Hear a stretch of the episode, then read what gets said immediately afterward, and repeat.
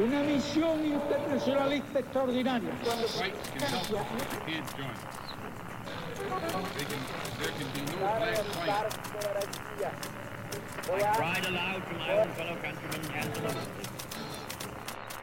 Sua rádio da história.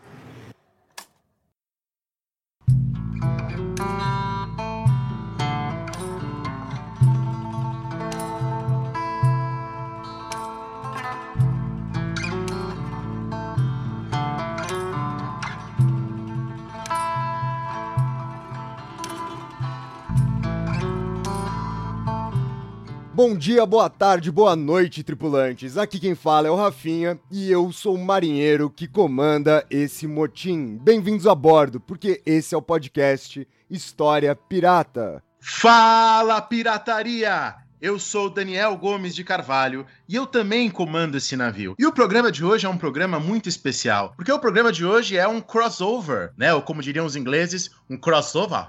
E o crossover de hoje, ele é uma união de três projetos. Existe um projeto chamado Projeto Falas, né, que é um projeto de extensão lá do Instituto de Humanas da UNB. Existe um outro projeto, esse do Departamento de História da UNB, que se chama Núcleo de Difusão de Conhecimentos Históricos, de Saberes Históricos, né? A sigla é NUDES. E existe um outro projeto, que é um projeto muito legal que eu conheci o ano passado, chamado Outras Brasílias. E esses três projetos estão envolvidos nesse podcast de hoje, junto justamente com a semana de extensão da Universidade de Brasília. Ele vai ser lançado, né, semana que vem. A gente está gravando agora agora e vai lançar na semana que vem, na semana de extensão da Universidade de Brasília, como parte dos projetos, das discussões. Ah, e aliás, tem mais um projeto envolvido, né? Que é o projeto Brasília 60 anos, que também faz parte desse podcast. Então ele faz parte, na verdade, de várias coisas. E é por isso que a gente está aqui hoje com dois convidados muito legais. Primeiro, a Cristiane de Assis Portela. Ela é professora aqui do Departamento de História da Universidade de Brasília, né? Ela trabalha com a área de ensino de história, professora da área de ensino de história. Ela tem graduação na Universidade Estadual de Goiás, mestrado na Universidade Federal de Goiás e doutorado em História Social pela Universidade de Brasília. Dá um oi aí pra galera, Cristiane. Oi, boa noite. Ou oh, bom dia, boa tarde, boa noite, né? Tudo bem? Bom, e o outro convidado é alguém que eu frequentei muitos lugares junto com ele, mas o lugar que eu mais fui junto com ele foi o bar, né? A gente passou bastante tempo lá e nos conhecemos bastante nos bares da, da 411. Ele é professor também da Universidade de Brasília, trabalha com a área de História Contemporânea, História do Brasil História do Mundo Contemporânea. Ele é bacharel pela Universidade Federal de Santa Catarina, bacharel e licenciado também pela Universidade do Estado de Santa Catarina, pela UDESC, possui um curso de formação na Escola de Magistratura de Santa Catarina, é mestre na UDESC, doutor na Federal do Rio Grande do Sul e professor também aqui do programa de pós-graduação da Universidade de Brasília, é o Matheus Gamba. Dá um oi pra galera, Matheus. Boa tarde, galera. Vamos, vamos fazer esse programa ser muito animado, muito legal. E saudade de ir no bar contigo, Daniel. e você sabe que eu tô preparando as aulas agora, né? E eu tô lendo um livro. Quando eu tava na graduação, eu li um autor chamado Franco Venturi, né? Um clássico do iluminismo. E eu, te, eu tô lendo agora um que foi um aluno dele, orientando dele, que é o Vicenço Ferroni, né? Que ele tem escreveu um livro chamado Iluminismo, uma ideia, que tem sido um livro muito importante aí recente para a história do iluminismo. Não tem ainda em português, mas espero que tenha um dia. Está lendo alguma coisa recentemente, Cristiane? Ou algo que você não esteja lendo, mas queira indicar para os ouvintes que você acha interessante? Olha, eu fiz uma descoberta super legal esses dias de um texto que é um texto, na verdade, 94, foi produzido no final da década de 80, que é de uma antropóloga, a professora Neuza de Guzmão, que se chama Terra de Pretos, Terra de Mulheres, e estou absolutamente encantada porque é uma leitura que subverte muito do que se diz sobre o campesinato, incluindo aí as comunidades negras, rurais, portanto, essa, esse aspecto da etnicidade. Então, uma uma coisa que eu descobri, assim, achei uma leitura fantástica, que está muito à frente, porque discute a questão das interseccionalidades desde esse momento e tal. Junto com isso, eu estou lendo um tanto de coisas sobre EAD, essas coisas que a gente sempre resistiu pra caramba, né? Então, essas coisas tipo metodologias ativas e tal, porque é o que rola, né, agora, tentar fazer esse ambiente um, um tanto melhor. E estou também nessa semana fazendo uma releitura de um livro que esse eu super indico, assim, que é uma, uma coisa maravilhosa sempre, que é o Becos da Memória, da Conceição Evaristo, que é um, um dos livros mais lindos da literatura brasileira. E eu estou relendo porque estou escrevendo um material sobre comunidades quilombolas e é sempre um, um prazer o reencontro com a Conceição Evaristo. É isso, tô, tô nessas nesses dias. Muito legal, ótimas, ótimas sugestões. E, Matheus, além do Milton Ratum, né, que é um autor que você conhece bastante, é, quais outras sugestões você dá aí pra gente, pra galera, coisa que você tá lendo agora? Sim, o Milton Ratum é bem interessante. Não estou lendo ele no momento, né? Mas continuar a trilogia dele que ele está fazendo sobre Brasília aqui seria realmente muito interessante. Mas o que, que eu estou lendo agora no momento? Durante a pandemia, é, antes de começar as nossas aulas, ah, diferente do que o presidente estava falando, né? Eu estava realmente trabalhando. Então, uma das coisas que eu estava lendo, eu parei, falta pouco para eu terminar, é o clássico da Hannah Arendt, né? Da Hannah Arendt chamado Ashman Jerusalém, porque eu entrei numa vibe de ler é, pesquisas, me especializar em ler coisas sobre processos judiciais. Então, ler textos em que o processo judicial foi usado ou como fonte né, histórica ou como uh, uh, base e objeto de pesquisa de alguém, como é o caso daqui do Eichmann em Jerusalém, realmente é muito interessante sobre a banalidade do mal, sobre o funcionário, sobre o Eichmann, enfim, que vai ser aquele que vai lidar, com a logística de transporte para levar os judeus para os campos de concentração, então um texto interessantíssimo. Como eu estou dando aula no mestrado de História do Tempo Presente, então um texto que eu li essa semana para preparar a aula, porque sim, professor estuda para preparar a aula, é as questões para o tempo, para a história do presente da Agnes Chavot, né, e do Tetar,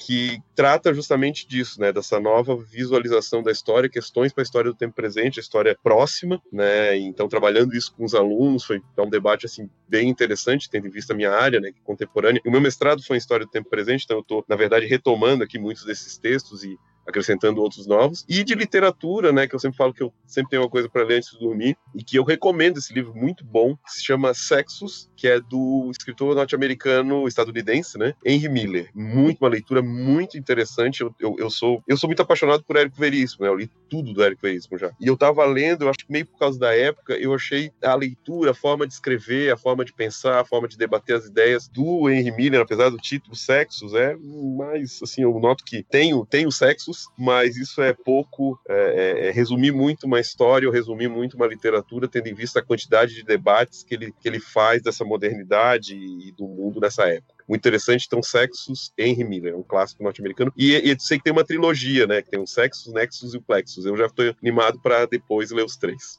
Pô, muito legal, muito legal. Ô Dani, você sabe que eu tô aqui nesse momento num, num, dilema aqui muito problemático. Eu até queria aproveitar que tem vários professores universitários aqui nesse programa para eu fazer essa pergunta para vocês, que é o seguinte: eu continuo na minha empreitada aqui de ter que ler os textos para as minhas matérias do mestrado. E hoje eu tô lendo aqui o livro da professora Beatriz Mamigonian, né, chamado Africanos Livres: Abolição do Tráfico de Escravos no Brasil. Só que o meu problema é que quem tá ministrando essa disciplina é a professora Beatriz Mamigonian. Então assim, como é que você comenta o texto quando a professora é exatamente a pessoa que escreveu o texto, né? Eu, eu desde a época da graduação, eu, eu, me sentia muito desconfortável de. Ah, e o que, vocês acharam do texto? Aí você fala assim, pô, mas eu acho que o autor disse, o autor tá ali na sua frente, né? É sempre, eu acho, uma situação bastante desconfortável aqui. Queria que vocês pensassem nisso quando fossem passar textos pros alunos de vocês, para não deixar eles muito desconfortáveis, como será meu caso na semana que vem nessa aula. É, mas eu, tenho tanta coisa para falar sobre todos os meus textos acadêmicos são sobre o Thomas Paine, né? Eu tenho tanta coisa para falar sobre o Thomas Paine que eu não vou deixar o aluno falar sobre o Thomas Paine, né? É, é, o meu momento do curso. Então eu nunca vou passar o meu texto como seminário porque eu quero falar sozinho sobre o Thomas Paine. É, Rafinha, Rafinha, sabe que a gente recebeu uma carta de um ouvinte essa semana, Mário de Planaltina. E o Mário, ele escreveu aqui na carta assim: Rafinha e Daniel, gosto muito do programa de vocês e eu queria fazer uma doação. Eu queria saber se eu posso doar em saco de arroz. Eu tô com dois sacos de arroz aqui para doar. Eu queria saber se vocês deixam. O que você acha, Rafinha? A gente doa esse saco de arroz? O PicPay aceita saco de arroz para o financiamento do podcast? Você sabe que quando eu fiz o plano de assinaturas no PicPay, né? Eu, eu pensei em dois planos, que era o plano de quatro reais, que vocês podem assinar. Quem tá escutando a gente, é só baixar o aplicativo do PicPay, procurar lá por arroba História Pirata e assinar o nosso plano de quatro reais. A minha vontade sempre foi que esse fosse o único plano. Aí eu me empolguei. Aí eu fiz um plano de 15 reais. Aí eu fiquei olhando e falei assim, pô, tanta gente com coração bom, vai que alguém tá muito animado escutando o podcast. Aí eu fiz o plano de 25 reais. Aí eu fiquei olhando, olhando, olhando, falei assim, mas vai que alguém tem muito dinheiro e tá escutando a gente, desejoso, né, pra doar um dinheiro. E aí eu fiz o último plano, que é o plano de 50 reais. Mas nem nos meus sonhos eu imaginei um plano né, possível para o valor equivalente a dois sacos de arroz. Né? Se você quiser falar aí para o nosso ouvinte, responder a carta, eu posso fazer aqui um plano, não sei, de 600 reais ou quem sabe 10 dólares, que é o equivalente, né, a 600 reais ou dois sacos de arroz nesse momento que vocês estão escutando esse programa. Não precisam doar tanta quantidade. Dois sacos de arroz é um exagero. Quatro reais é mais do que o suficiente para manter o nosso podcast funcionando. Bom, então acho que a gente pode começar esse podcast de hoje, né, Rafinha? Então bora lá. O nosso programa de hoje vai debater Brasília, né? Mas muito mais do que Brasília. A gente vai, inclusive, dividir o nosso programa em dois blocos, que é, no final das contas, o nome que a gente está dando para o episódio de hoje. No primeiro bloco, falaremos sobre Brasília, a ideia de Brasília. E no segundo bloco, falaremos sobre outras Brasílias, né? Outras narrativas também fundamentais para a compreensão dessa que é a capital do Brasil. Então, bora começar o programa de hoje. Vamos começar o primeiro bloco falando sobre Brasília, a ideia.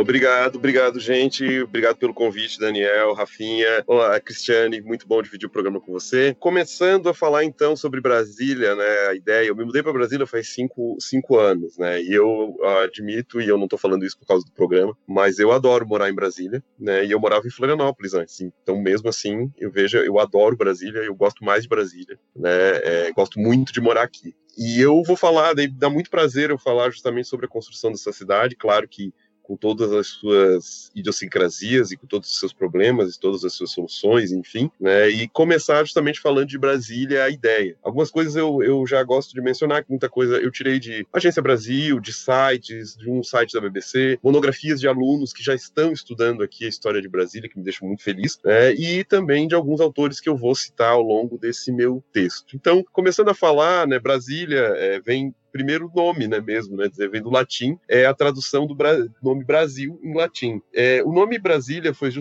sugestão do patriarca da independência, entre muitas aspas, José Bonifácio Andrade Silva que antes da independência já defendia a ideia da transferência. A crítica à concentração da população brasileira no litoral, entretanto, vinha de muito antes e já aparecia no livro História do Brasil de 1627 do frei franciscano Vicente de Salvador. Segundo ele, os colonizadores portugueses contentavam-se a andar arranhando as serras ao longo do mar como caranguejos.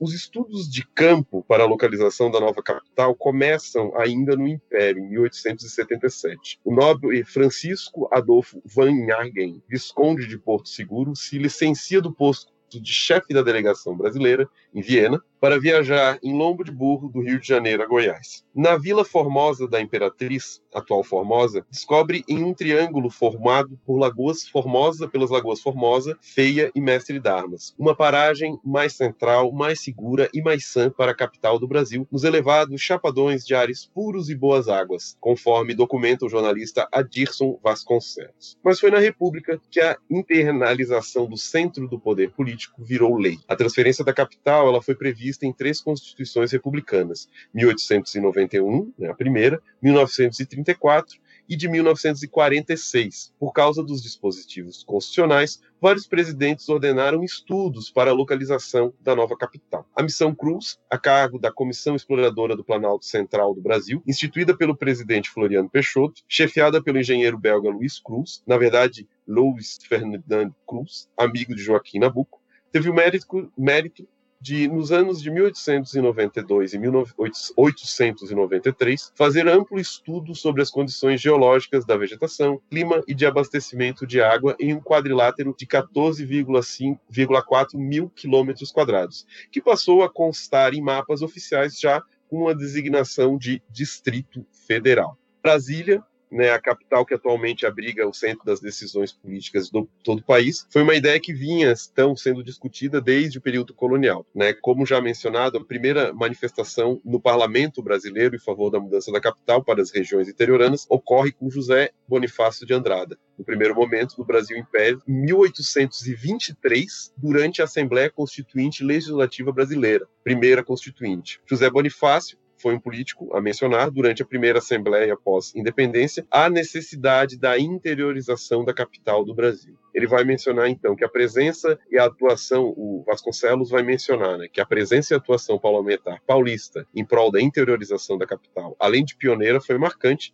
iniciadora desse movimento. Com a independência, nascida de uma visão uh, e engenho político, José Bonifácio interfere junto à Assembleia Constituinte do Brasil Império, em 1823, em defesa da interiorização da capital, através da memória sobre a necessidade de meios de se edificar no interior do Brasil uma nova capital para o assento da Corte, Assembleia Legislativa e os tribunais superiores. A criação da nova capital para abrigar os tribunais e o legislativo possuía, segundo Bonifácio, uma questão de segurança nacional. Isso eu acho muito interessante para a época o principal argumento do José Bonifácio, que ficou conhecido após 1822, era a de que a cidade do Rio de Janeiro corria o risco constante de sofrer invasões, saques e pilhagens de corsários franceses, franceses segundo Bittar. A necessidade de defender o núcleo de decisões do país foi o que moveu a primeira das discussões sobre o assunto. Essa ideia não foi adiante porque a primeira Assembleia Constituinte, no entanto, foi dissolvida né, pelo Dom Pedro I, e a Constituição de 1824, otorgada pelo então imperador Dom Pedro, não incorporou a tese da interiorização. Trinta anos depois de Bonifácio e dessa ideia, o senador Holanda Cavalcante volta ao assunto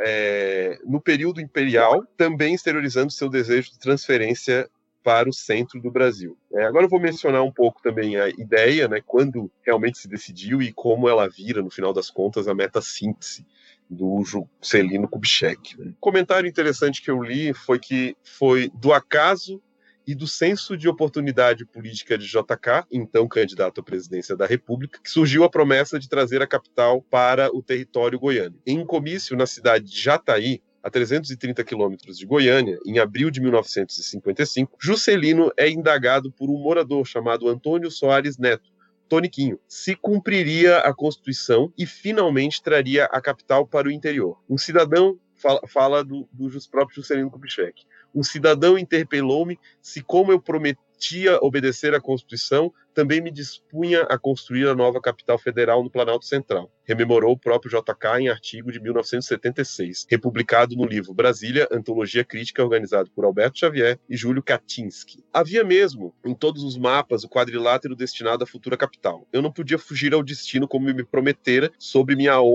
como me comprometeria sobre minha honra. A cumprir a Constituição, teria de obedecer aquele requisito foi quando passei a pensar no assunto, descreve Juscelino antes de acrescentar. Ao estudarmos conjuntamente os pontos de estrangulamento da economia brasileira, senti uma iluminação ao perceber só então a influência que a construção da nova capital poderia ter nesse sentido.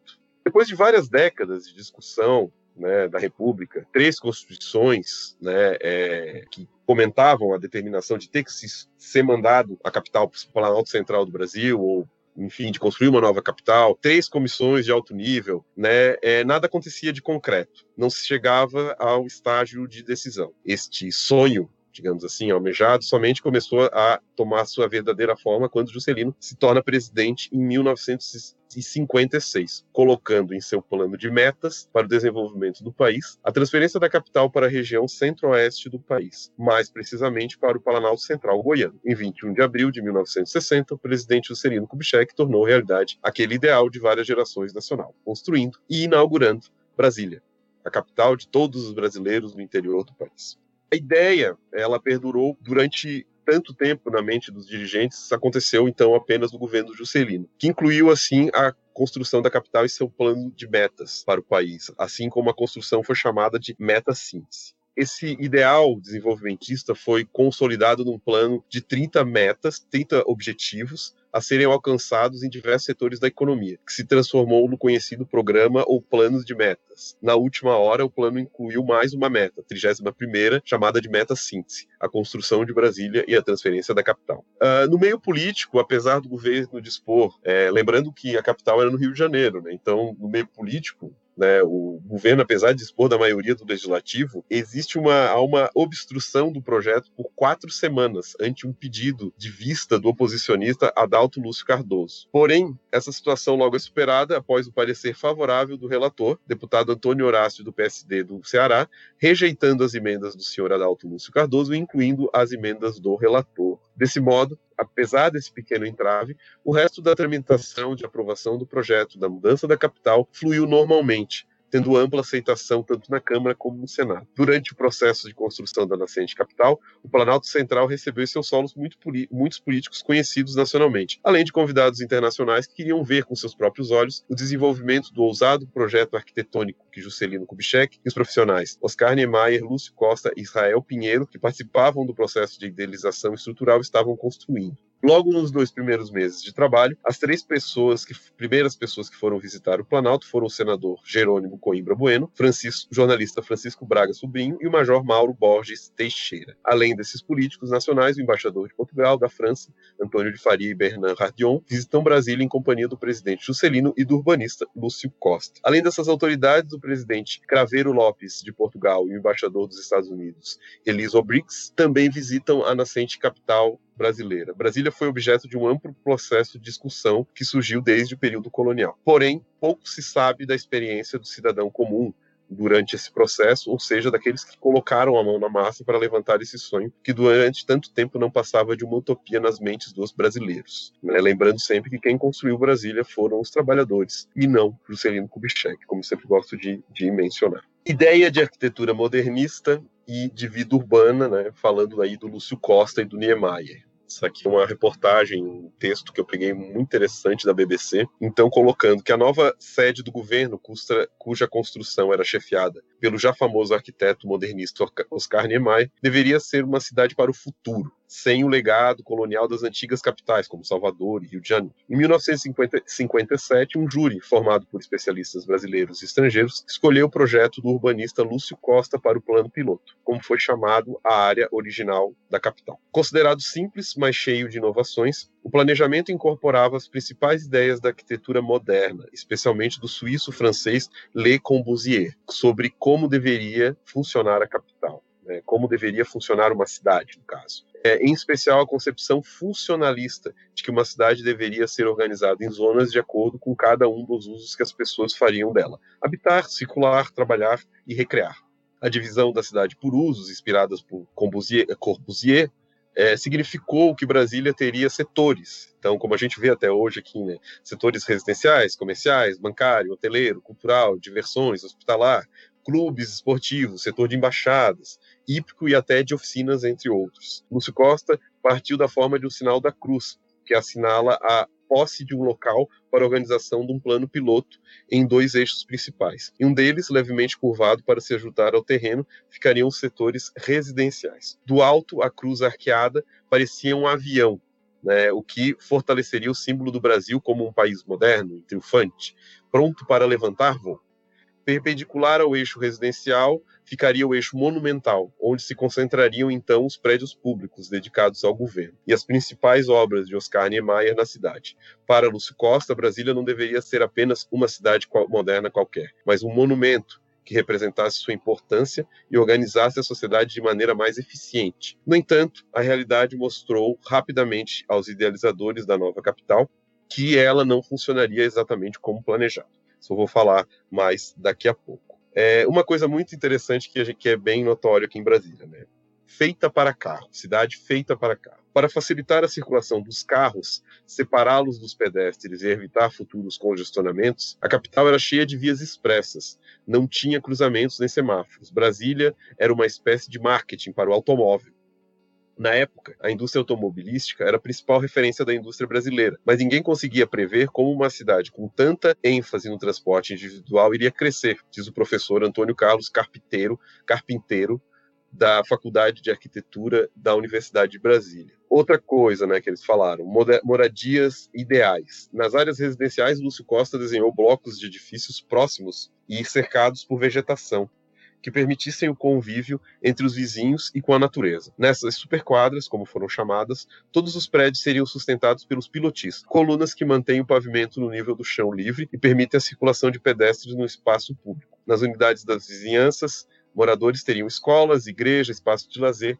e comércio. Os pilotis, para mim, é uma coisa que, que, me surpreende, assim, só falando um comentário bem pessoal. É, é, surpreendeu bastante aqui quando eu fui morar, eu fui morar aqui na, na, eu moro na Zona Norte, né? Eu acho bem interessante de poder circular entre os pilotis, passar embaixo dos prédios, né? E quando eu trago alguma visita de, de da minha cidade, Florianópolis, enfim, eu sempre gosto de fazer isso, de passar por baixo dos pilotis. E as pessoas ficam muito é, indagadas, tá, mas ninguém fala nada, o porteiro não vai proibir, né? O zelador não vai falar nada. Eu falo, não, ela foi feita para ter essa circulação, é uma coisa que eu acho muito interessante. Mas, justamente falando né, do plano piloto e da Asa Norte, desses, dessas questões, é importante colocar que ela é acolhedora, mas não para todos. Para manter-se monumental e também cômoda, eficiente, acolhedora e íntima, como queria o urbanista, Brasília teria, deveria abrigar, no máximo, 500, 500 mil pessoas eram o que pediam, inclusive, os organizadores do concurso que escolheu o projeto do plano piloto. Para que a cidade crescesse além disso, seria necessário construir as famosas cidades satélites, outro conceito popular entre urbanistas da época eram espécies de subúrbios dormitórios onde os habitantes de menor renda pudessem morar e de onde se deslocariam para trabalhar na capital. Costa assumia que, uma vez construído, o plano piloto seria o ponto de partida da organização do território ao redor em cidades satélites, que, por sua vez, também seriam racionalmente desenhadas entre aspas, Brasília é fruto de um, de um momento em que se achava que se podia controlar totalmente o desenvolvimento de uma cidade.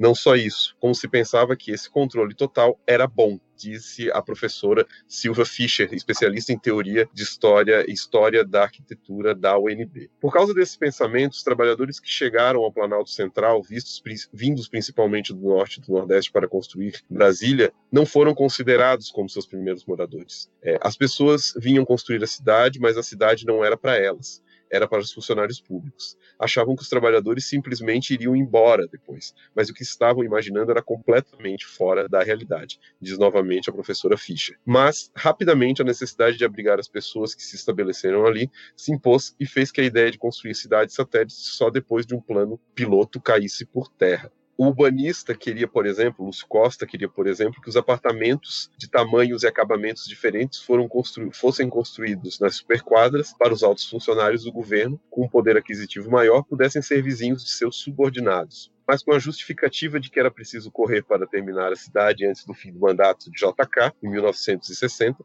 os blocos foram feitos de maneira mais padronizada e com um número menor de apartamentos, o que diminuiu a diversidade e aumentou a segregação entre as quadras, diz Carpiteiro com o passar dos anos, também ficou claro que nem todos os princípios modernistas de organização da cidade aplicados na nova capital eram tão bons para a vida real da população como se imaginava. Estes, eu posso citar, são alguns exemplos que foram colocados. Superquadras para poucos. As superquadras, com sua vegetação abundante, sua concepção de vizinhança, se provaram um projeto caro, que ficou disponível para muito poucos.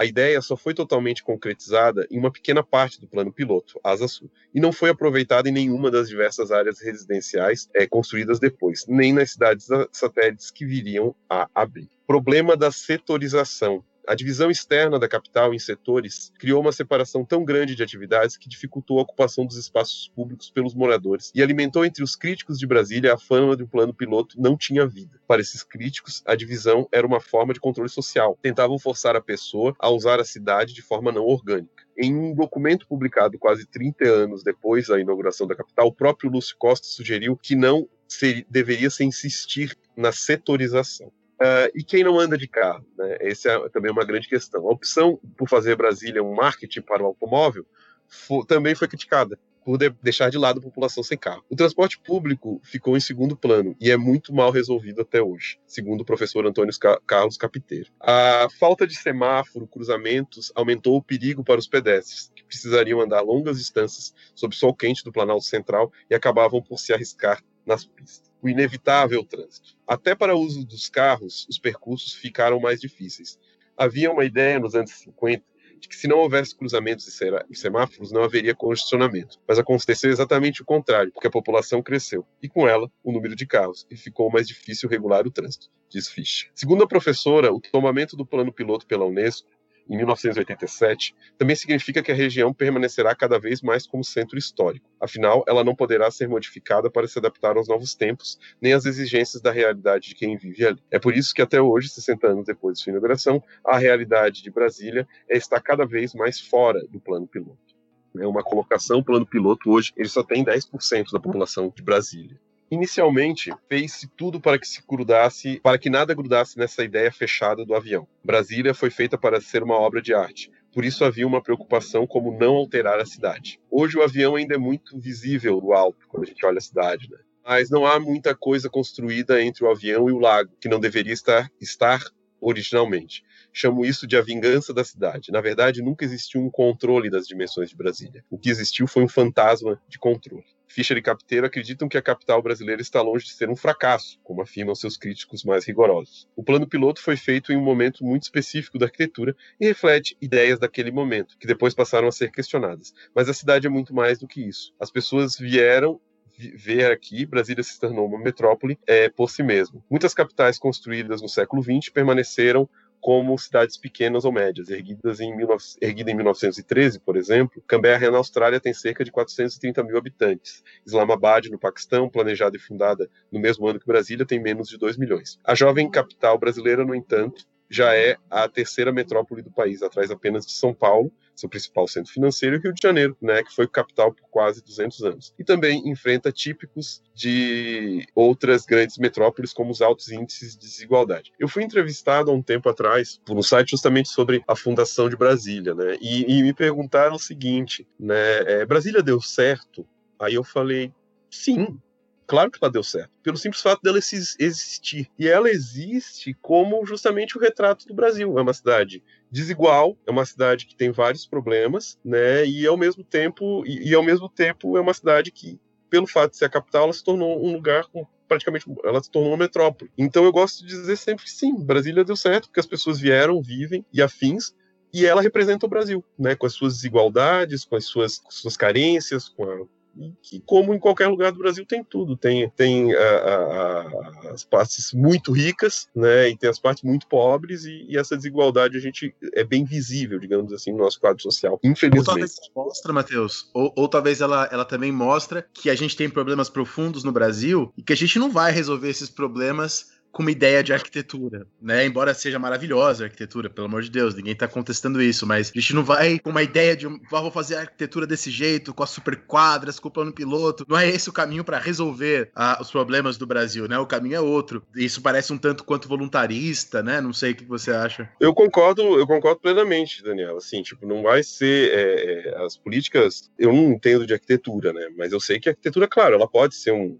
um meio de transformação. Mas não é criando uma cidade assim que você vai resolver os problemas do país, ou tu vai ter um, um, uma cidade ideal ou um Shangri-La se tu tá cercado de problemas sociais, né? Se tu não resolver os problemas, é, ele vai se refletir em todas as cidades do Brasil. E pode ser a arquitetura mais linda do mundo, a melhor ideia arquitetônica para o futuro do mundo, se nós tivermos um país em que 1% da população tem mais de 55% da renda, né, isso vai se refletir na capital do Brasil. Então eu gosto de dizer que, inclusive, Brasília é o retrato do Brasil porque o Brasil é um país muito desigual. Né? E Brasília também é muito desigual. Né? Em termos sociais, em termos econômicos, enfim, isso é perceptível. Então, não é uma ideia de arquitetura que vai resolver essa desigualdade social. Né? Eu acho perfeita a tua consideração. Tem tudo a ver. E, a, e aquela coisa, só para os ouvintes, eu tenho certeza que muitos ouvintes pensam isso, e aquela coisa de que foi criado no Planalto Central para afastar dos os políticos do povo. Essa coisa que falam por aí, ela faz algum sentido? Tem alguma documentação provando isso? Ou é só uma, uma conjectura? É, é sim, né? Eu vou falar disso daqui a pouco.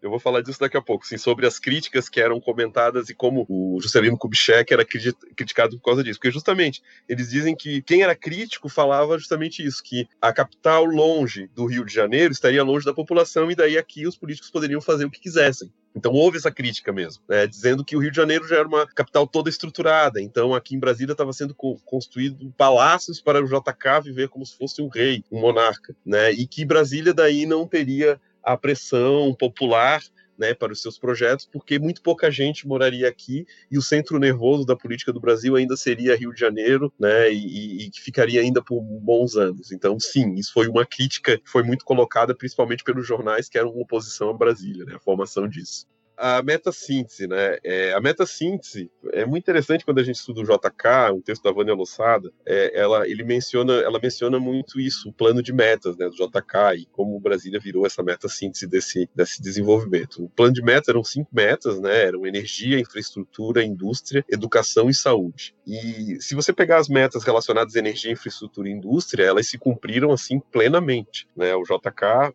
com apoio de uma elite, investiu pesado dinheiro emprestado normalmente, para é, é, fazer uma infraestrutura bem grande no Brasil para rodovias e afins, investir no setor de energia também muito forte e facilitar a vinda da indústria, né, normalmente automobilística, para o Brasil. Foi nessa época, então, diversas isenções fiscais, diversas coisas que ele fez para atrair justamente essa indústria. Então, a questão dessas três metas, né, que eu chamo de metas mais, não digo que não sejam importantes, mas estão mais relacionadas a uma elite, elas foram cumpridas com folga, elas ainda foram cumpridas mais do que deveriam. Agora, as outras duas metas, que é saúde e educação, adivinhem, não foram cumpridas. Então, isso mostra também, mais uma vez, né, essa dificuldade, essa a desigualdade social, do que, que se vai investir, no que, que vai se escolher investido. Saúde e educação, as metas não foram cumpridas. Outra coisa também, outra crítica né, que pode ser feita é abrindo novas estradas pelo Brasil, né, muitas populações de poceiros, quilombolas, indígenas que viviam aqui no Planalto Central e ao longo do Brasil tiveram é, contato através muitas vezes dessas rodovias, infelizmente, é, com latifundiários gananciosos que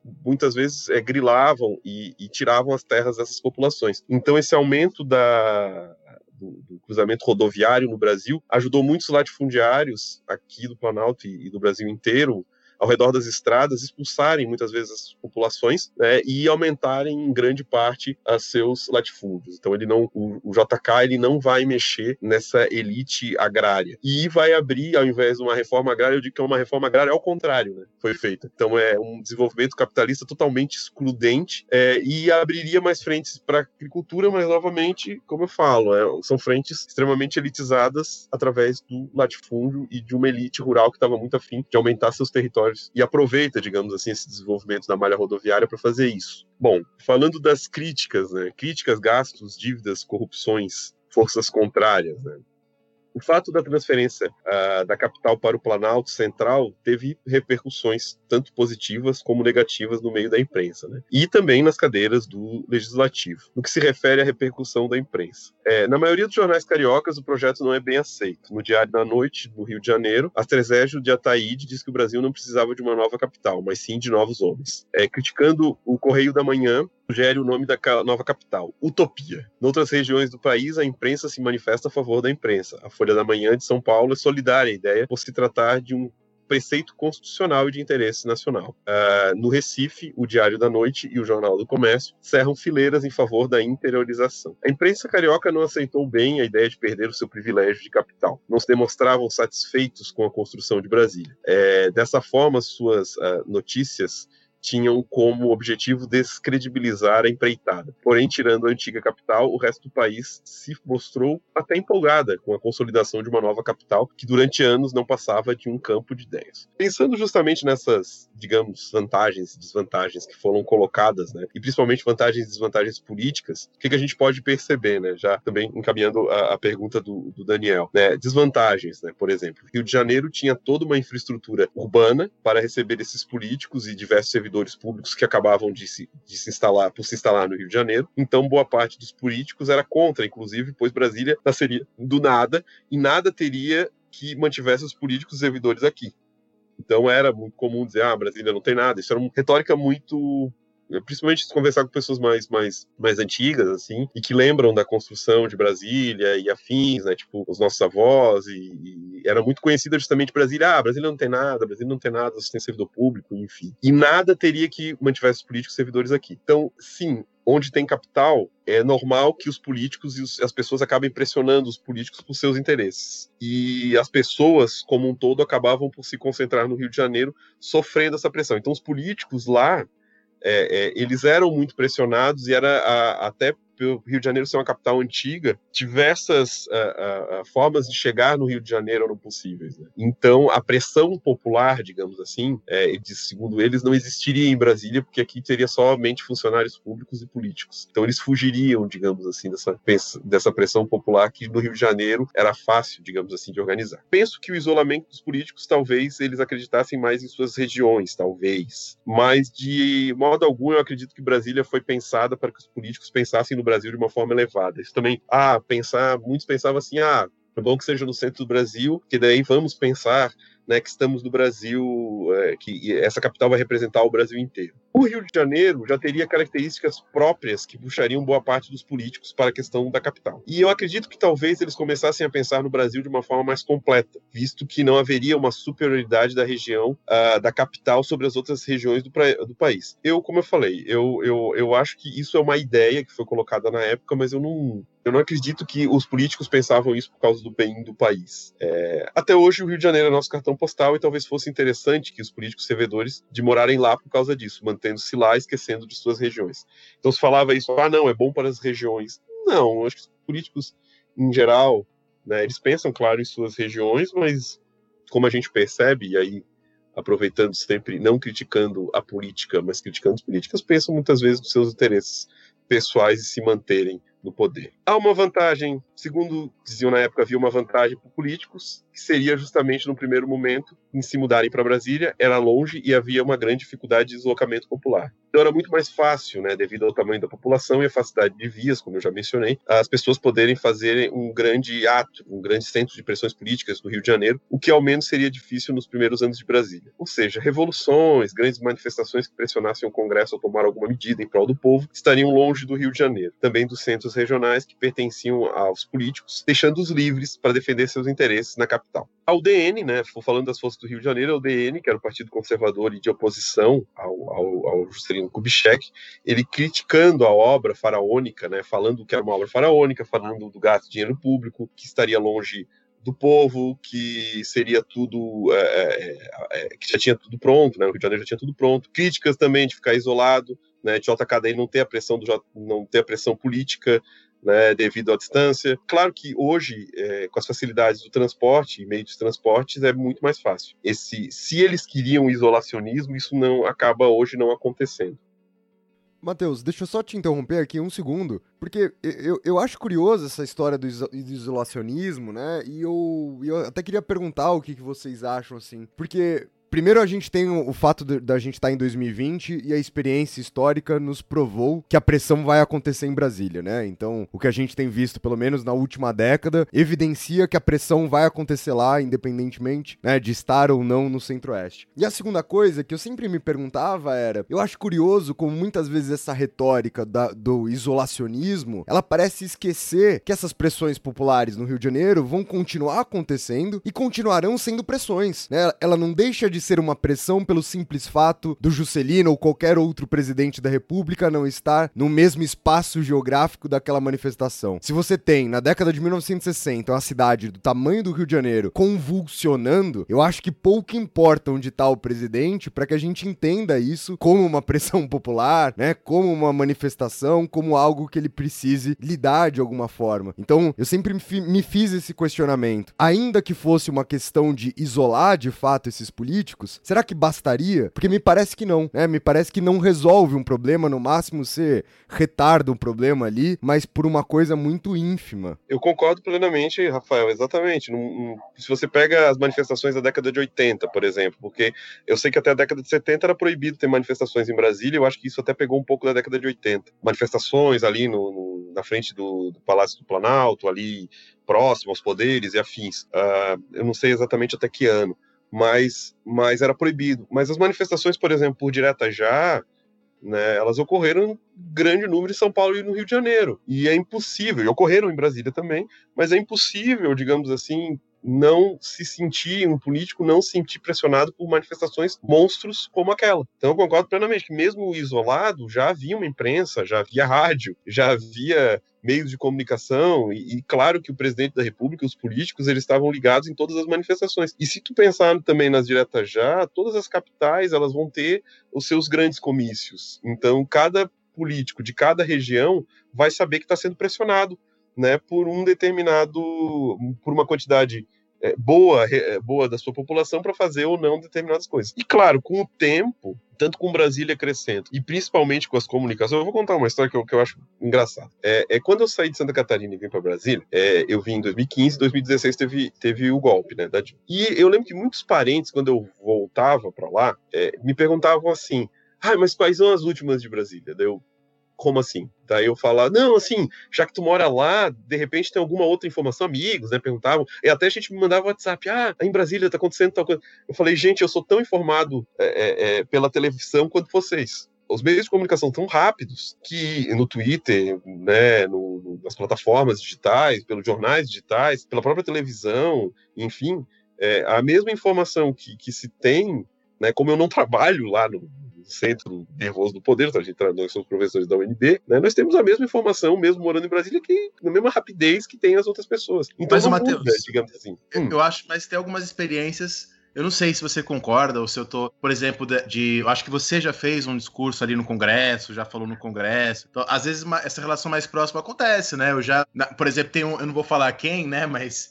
tem um político lá que faz academia comigo. Eu sei, ele sempre vem comentar dos meus vídeos no YouTube, que ele assiste, né? Então tem isso que rola, mas eu, eu diria que é mais uma coisa que é engraçada do que de fato um, uma proximidade com o poder. A gente tá ali sabendo o que tá acontecendo nas entranhas. É mais anedótico e tem esses eventos, né?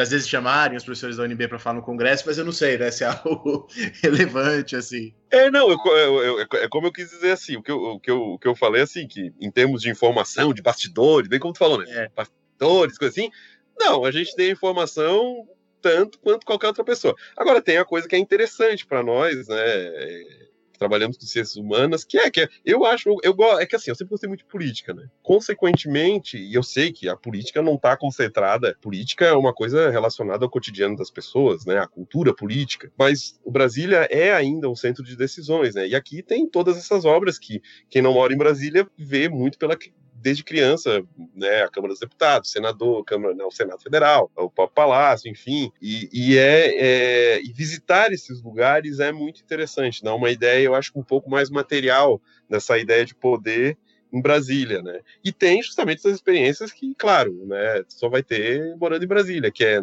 falar, é, eu já tive né, palestra no Congresso Nacional, falar quando tem ser chamado quando tem alguma manifestação. Ah tantos anos da anistia tantos anos uh, tantos anos da, da, das diretas já né? Aí tem as sessões participativas aí tu ir no congresso né? No meu caso, eu sou, sou presidente da Ampu aqui do DF, então de vez em quando eles me chamam, ah, vai ter determinada coisa, e tem que ir lá, e vou lá, boto interno. Ampu, pro, pro ouvinte que não sabe, é a Associação Nacional dos Professores de História, né? O Matheus é presidente da Associação do Distrito Federal, eu sou conselheiro, eu dou conselhos. É, não, dá muito bons conselhos, pro, pro, pro, é, dá muito bons conselhos sempre, né, já, pode ter certeza. E, então, assim, a gente, a gente tem essa experiência que, claro, a gente não teria, e daí a gente vê ver ali as câmaras, ver os deputados, ter contato, né? Gente que a gente praticamente só vê pela televisão. Então a gente tem mais acesso, assim. Agora, então são coisas assim que eu diria até pitorescas, assim, da capital que eu admito que eu gosto. Eu gosto porque sempre me interessei por política e essa consolidação, nem que seja simbólica, né? Nem que seja imagética, enfim desse centro de poder, né? Mas é, em termos, como eu falo, em termos de informação, não, sabe, da última, né? Do tal, cara, na boa, eu pelo menos não sei se né, posso, ser, não, posso não ser tão ligado com as pessoas, né? Mas por não trabalhar nesses centros de poder, né? Eu não vejo assim. As informações que eu tenho são as que saem na televisão, que saem é, é, no jornal, mas sim, a gente vê políticos, vê políticos na rua, vê políticos no shopping, esse tipo de coisa, então é bem, interessante, assim, tipo, ah, fulano, de novo, vendo fulano aqui e tal. Também tem isso, né, tem essa, que é diferente, né, que é diferente, realmente diferente de um outro cotidiano de outros lugares. Uh, bom, o, o, JK, né, continuando aqui minha, minha história, né, é, o JK, ele, ele tinha muito pouco apoio do Rio de Janeiro, né, Uh, e JK tinha muito apoio justamente do, dos, dos, políticos goianos, Minas Gerais, enfim. E também falava-se que Brasília ia chamar um pouco mais a interiorização do Brasil, porque ficaria mais próximo do Norte e Nordeste. Então, uh, Juscelino ele consegue, né, é, é, apesar da grande quantidade de críticas que vai ter, vão chamar a loucura de Brasília, né, é, vão falar de né, justamente que o JK quer morar nos seus, quer fazer palácios para viver como se fosse um imperador, né, que obras seriam faraônicas com gastos absurdos, né, com dinheiro público, né, e, e mesmo assim ele teve muito apoio, né, digamos assim, de boa parte desses políticos. Uma das coisas, uma curiosidade, por exemplo, é, é é que a Cristiane acho que pode falar até muito, vai falar muito melhor que eu, que é um colégio que nós temos aqui que se chama Elefante Branco né, Colégio de Ensino Médio Elefante Branco. A história é porque justamente a obra eles consideravam que, ah, isso é uma obra faraônica, vai ser um elefante branco. É, e o que, pelo menos, o que me passaram foi justamente isso, que me passaram essa história, né, que não, que falavam tanto que ia ser um elefante branco que eles resolveram botar o nome do colégio de elefante branco. E é um baita de um colégio, já fui ali algumas vezes. O atraso da obra foi, não foi nem de um ano, mas hum. na velocidade que as obras eram construídas, o Elefante Branco começa a ser estigmatizado como uma obra que não sairia. É interessante isso, né? Porque era para é. ter sido inaugurada em 1960, ela é inaugurada em 61. Então, o atraso, na verdade, é muito pequeno para o que a gente dimensiona hoje, né? Ah, com certeza, Cristiane, assim, comparativamente, né? E daí chamam justamente a escola de elefante branco por causa desse motivo, né? Não, porque vai demorar, porque é o elefante branco que não vai sair do papel, enfim. Né? Então, histórias, né? Conto da capital que fazem parte dessa, fazem parte desse cotidiano, né? De quem, quem mora. Quando eu fui lá a primeira vez fazer um projeto, eu lembro que eu olhei assim, que nome esquisito. Quando me falaram que o nome era Elefante Branco, eu achei que era um apelido do colégio, juro. Né? Que eu nunca, nunca imaginei, assim, tipo, botar um nome desse. Mas eu achei bem, bem interessante, bem é, interessante colocar justamente isso. Né? Ó, pronto, ficou pronto. É, falando justamente de quem fez né, Brasília, é, é, tem um tópico aqui que eu gostaria de falar, que é sobre justamente os trabalhadores e a exploração desses trabalhadores, né, e a Guarda Especial de Brasília na construção de Brasília, né, a Guarda Especial de Brasília. Eu já vou comentar do que, que se trata essa guarda, né, uma polícia que foi montada aqui para, digamos assim, ah, dar segurança aos trabalhadores. Não, para dar segurança, ela foi montada para dar segurança que a obra continuasse independente das péssimas condições que viviam os trabalhadores. Apesar do reconhecimento do trabalhador como uma peça importante na construção da nova capital, pouco se menciona. Isso aqui eu estou usando muito uma monografia de um aluno meu chamado André Fernandes. Ele foi me orientando, né, e ele pesquisou justamente esse que vai ser chamado, é, é, vai ser chamado essa guarda especial de Brasília. Ah, apesar do reconhecimento, né, como peça importante na construção do sonho da nova capital, pouco se menciona é, sobre ele as diversas, nas diversas obras que dissertam sobre o assunto. Né? A elite, melhor dizendo, os homens que detinham o poder estatal estavam sempre em destaque. Né? Os grandes feitos do JK e da equipe, dos Oscar Niemeyer, os Costa, Israel Pinheiro, enfim, sempre são enaltecidos e seus feitos permeiam quase toda a obra, né? enquanto que nos que refere ao trabalhador em si, pouco se fala sobre, sobre o assunto, e quando fala de forma rasa, muitas vezes se resumindo alguns parágrafos. É, Gustavo Lins Ribeiro, em seu livro A Capital da Esperança, percebe esta lacuna que existe na história da, de Brasília, na qual o trabalhador, embora tendo sua relativa, importan eh, relativa importância reconhecida, permanece ofuscado e muitas vezes sendo colocado em um segundo plano. O autor diz no decorrer de seus estudos sobre o tema proposto. Passou a ficar clara a manipulação ideológica que se fazia em torno da construção da cidade, bem como daqueles que formaram o maior contingente populacional envolvido no processo, os operários. Ao mesmo tempo, tempo em que os relatos vinham mesclados de ideais nacionalistas, identificando a construção da cidade como um grande projeto de nacionalidade, o papel desempenhado pelo operariado na construção civil entrava, quando muito, como um contraponto em face das iniciativas das elites, sobretudo dos membros que detinham o poder do Estado. Esse argumento do autor confirmando, confirmado diante de um trecho que foi retirado do livro do próprio presidente JK, no que ele mesmo diz. Os operários chegavam de todas as regiões do Brasil em busca de trabalho. Eram candangos, e aí colocando claro entre aspas, né, que derivavam do Nordeste, do interior de Goiás e dos municípios das fronteiras de Minas Gerais e Mato Grosso, a fim de dar uma mão na obra do desbravamento do Planalto Central. Claramente, podemos perceber que o trabalhador é, trata, é tratado em um segundo plano. Seu cotidiano, como viviam suas dificuldades, em nenhum momento é mencionado em obras que contam sobre a história da capital, como no livro A Epopeia na Construção de Brasília, de Vasconcelos, novamente, ou o livro A História de Brasília, de Ernesto Silva. Obras muitas vezes carregadas de uma visão totalmente idealizada desse projeto. Uh, não se fala, por exemplo, sobre a vida precária na qual os trabalhadores viviam e como ele enxergava Brasília. A história de um operário que vivia em alojamento e acompanhado de precárias condições de alimentação e moradia, enfrentando uma polícia escolhida na rua e composta em grandes medidas por ex-companheiros de trabalho, pelo único motivo serem mais fortes fisicamente. A resposta a essas preocupações é simples: essa história não estava em lugar nenhum. O termo escolhido na rua nos causa até um estranhamento, quando a gente fala numa decisão de escolher um policial, digamos assim, de uma guarda. Mas era assim mesmo que acontecia. Os critérios de escolha de homens para compor as fileiras da Guarda Especial de Brasília não tinha qualquer fundamento. Qualquer homem que se destacava aos demais devido ao físico já possuía uma característica que o tornava apto a ser integrante do grupo policial. Essas convocações foram feitas de qualquer jeito, sem nenhum critério definido, provas ou capacitação técnica.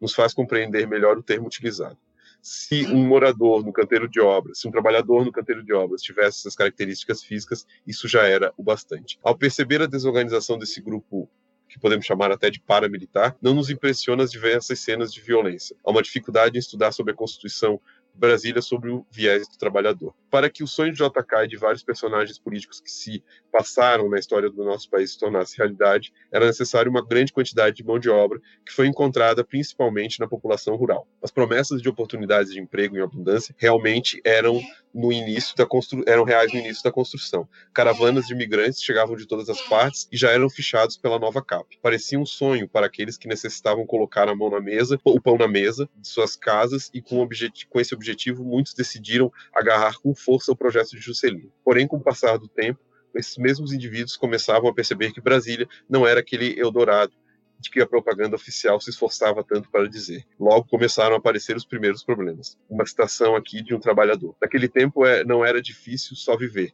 era difícil até ter esperança. A gente apanha, apanhava refeições no restaurante da SAPS e isso era o que nos salvava, porque o nosso salário era uma ninharia.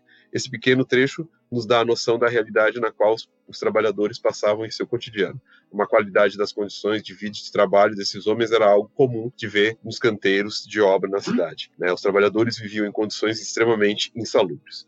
Os, aí eu estou fazendo uma citação, tá? Os candangos eram amontoados em barracões de madeira onde dormiam entre 30 e 40 pessoas em camas tipos beliches, disputando lugar na horizontal e na vertical. Toda a falta de higiene, onde o candango era obrigado a travar uma luta corpo a corpo contra batalhões de baratas e percevejos, passando pela cantina que mais parecia um caldeirão do diabo. As surpresas para os candangos eram sempre renovadas. Depois de uma longa espera em filas quilométricas, cansados e nervosos, a comida que recebiam, regra geral, era péssima e não mais se estranhava no cardápio diário a companhia assídua de pedras, baratas e outros insetos. Vemos a realidade longe de ser imaginada no que se refere aos padrões de leitura que costumamos ver. A imagem da cidade considerada um grande passo para o desenvolvimento, aclamada por seu modelo arquitetônico, o sonho do povo brasileiro, ou poucos, aos poucos vai se desfazendo e seu lado sombrio vai tomando forma os pedaços da memória da construção da capital, que ao meio oficial se esforçou tanto para mantê-las escondidas e esquecidas, passam a serem escancaradas quando reverbera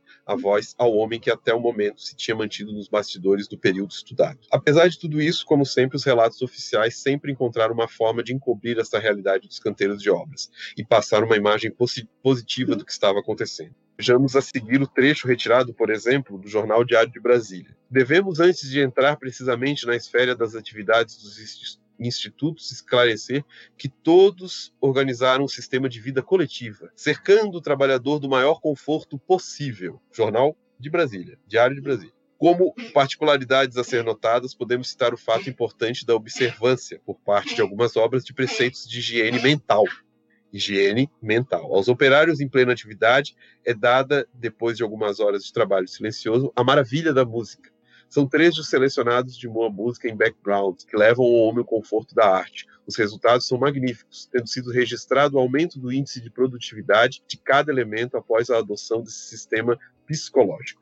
É, podemos observar quão precária era essa guarda montada de qualquer forma pela nova CAP, né, que era que administrava que é a capital. Comandada por oficiais aposentados, compostas por homens escolhidos por critérios simplistas e nada usuais. Candidatos que deveriam levantar sacos de 70 quilos, no que se refere aos processos que geralmente passam o indivíduo que quer adentrar hoje na força policial. Provas seletivas, testes físicos, treinamento adequado. Esses homens eram colocados nas ruas sem nenhuma capacitação para lidar com a população de trabalhadores que vieram a Brasília, com uma utópica visão de possuir uma vida mais digna, resultando assim de diversos episódios de violência que caracterizam a ação dessa guarda. Só comentando, então, o massacre, uma época, nessa época houve o famoso massacre da JEB, que se revoltando contra justamente a comida que estava sendo servida na alimentação, os trabalhadores se revoltaram e fizeram um grande protesto quebraram tudo e, e, e, protestaram contra a própria JEB e afins. E na calada da noite, a JEB, essa polícia especial, ela entra nos alojamentos uh, e metralha, literalmente, os trabalhadores que estavam dormindo e foi um Deus nos acuda. Até hoje, é, tem gente que fala em montes de corpos né, de trabalhadores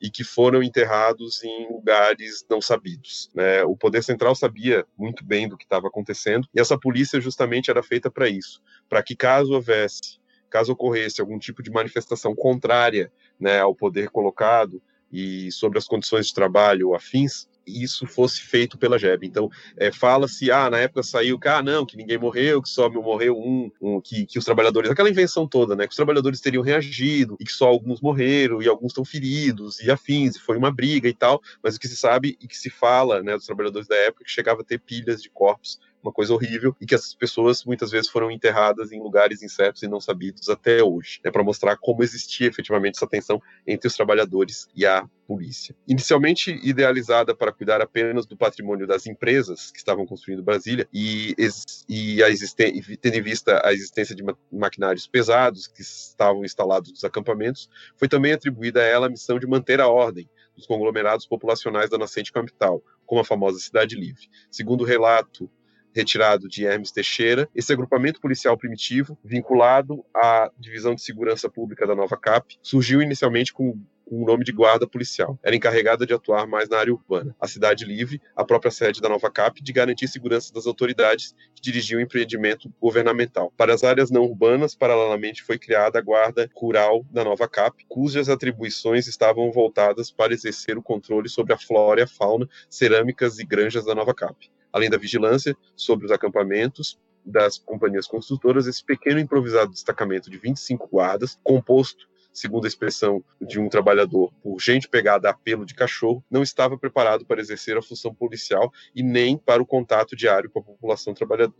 Observamos aqui os primeiros passos desse grupamento, que iniciou um pequeno contingente com a função de atender às demandas protetivas da nova CAP e seus dirigentes, ao mesmo tempo, cuidar dos possíveis faltas que os trabalhadores poderiam cometer. A impressão gente pegada a pelo de cachorro nos mostra a desorganização e a falta de preparo das fileiras dessa corporação. A forma na qual estava estruturado esse projeto de segurança pública era tão absurda que se custa acreditar que isso fazia parte de um órgão advindo de um aparelho estatal. O suporte jurídico de que alguma forma pudesse respaldar a ação dos policiais era inexistente. Segundo o relato de Severino Manuel dos Santos, antigo morador, membro da guarda, disse: nós não tínhamos delegado, não tinha delegacia, não havia juiz, não havia nada, não é? Era tudo feito crua, riso. O cara errava, a gente, a polícia, a guarda, pegava, amarrava, botava dentro de um, quadrado de madeira que tinha embaixo, que tinha abaixo da nova cap.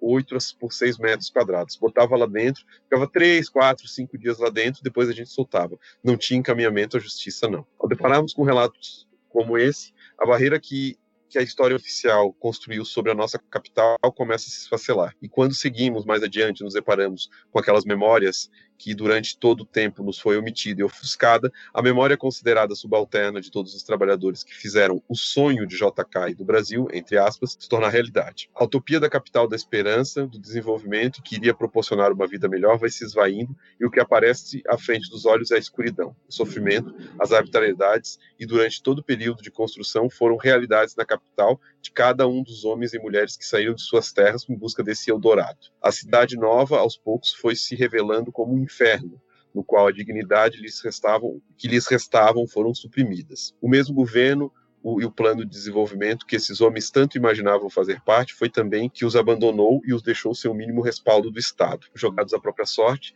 sem que seus direitos trabalhistas e cidadania fossem respeitados, a forma de tratamento aos trabalhadores que podemos ver nos relatos acima, de forma totalmente truculenta e agressiva, acaba se tornando como uma antítese de uma memória oficial que se quer resguardar sobre Brasília. Essa realidade que ocorreu no canteiro de obra mancha completamente a imagem positiva que tanto vemos em livros didáticos, muitas vezes, e na literatura sobre o tema que estão ao nosso alcance. A necessidade de se manter uma imagem positiva sobre a cidade, excluir qualquer rastro de sua história que destrua sua imagem triunfalista, faz com que esses fatos sejam deixados de lado pela memória oficial, fazendo com que muitas vezes essas características caiam no esquecimento. Então é isso, gente. Obrigado. É, aquele barulho, um barulho atrás que parecia de uma tosse, é a minha cachorrinha Nanda. Ela tem 16 aninhos e ela tá com bronquite, tadinha. Nós já estamos com os remedinhos dela aqui. Futuramente, inclusive, ela fará nebulização, né? Porque o clima seco de Brasília esse ano não está fazendo muito bem para ela. Incrível, Matheus. Incrível sua fala. É um baita panorama, né? De tudo que envolve a construção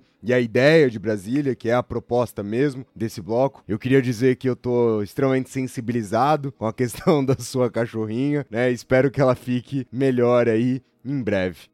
Então, esse foi o nosso primeiro bloco desse programa e agora vamos para o segundo bloco. Lembrando que a gente dividiu o programa de hoje apenas em dois blocos. E no segundo bloco, a Cristiane trará aqui pra gente outras Brasílias, né? Outras narrativas, outras perspectivas sobre Brasília.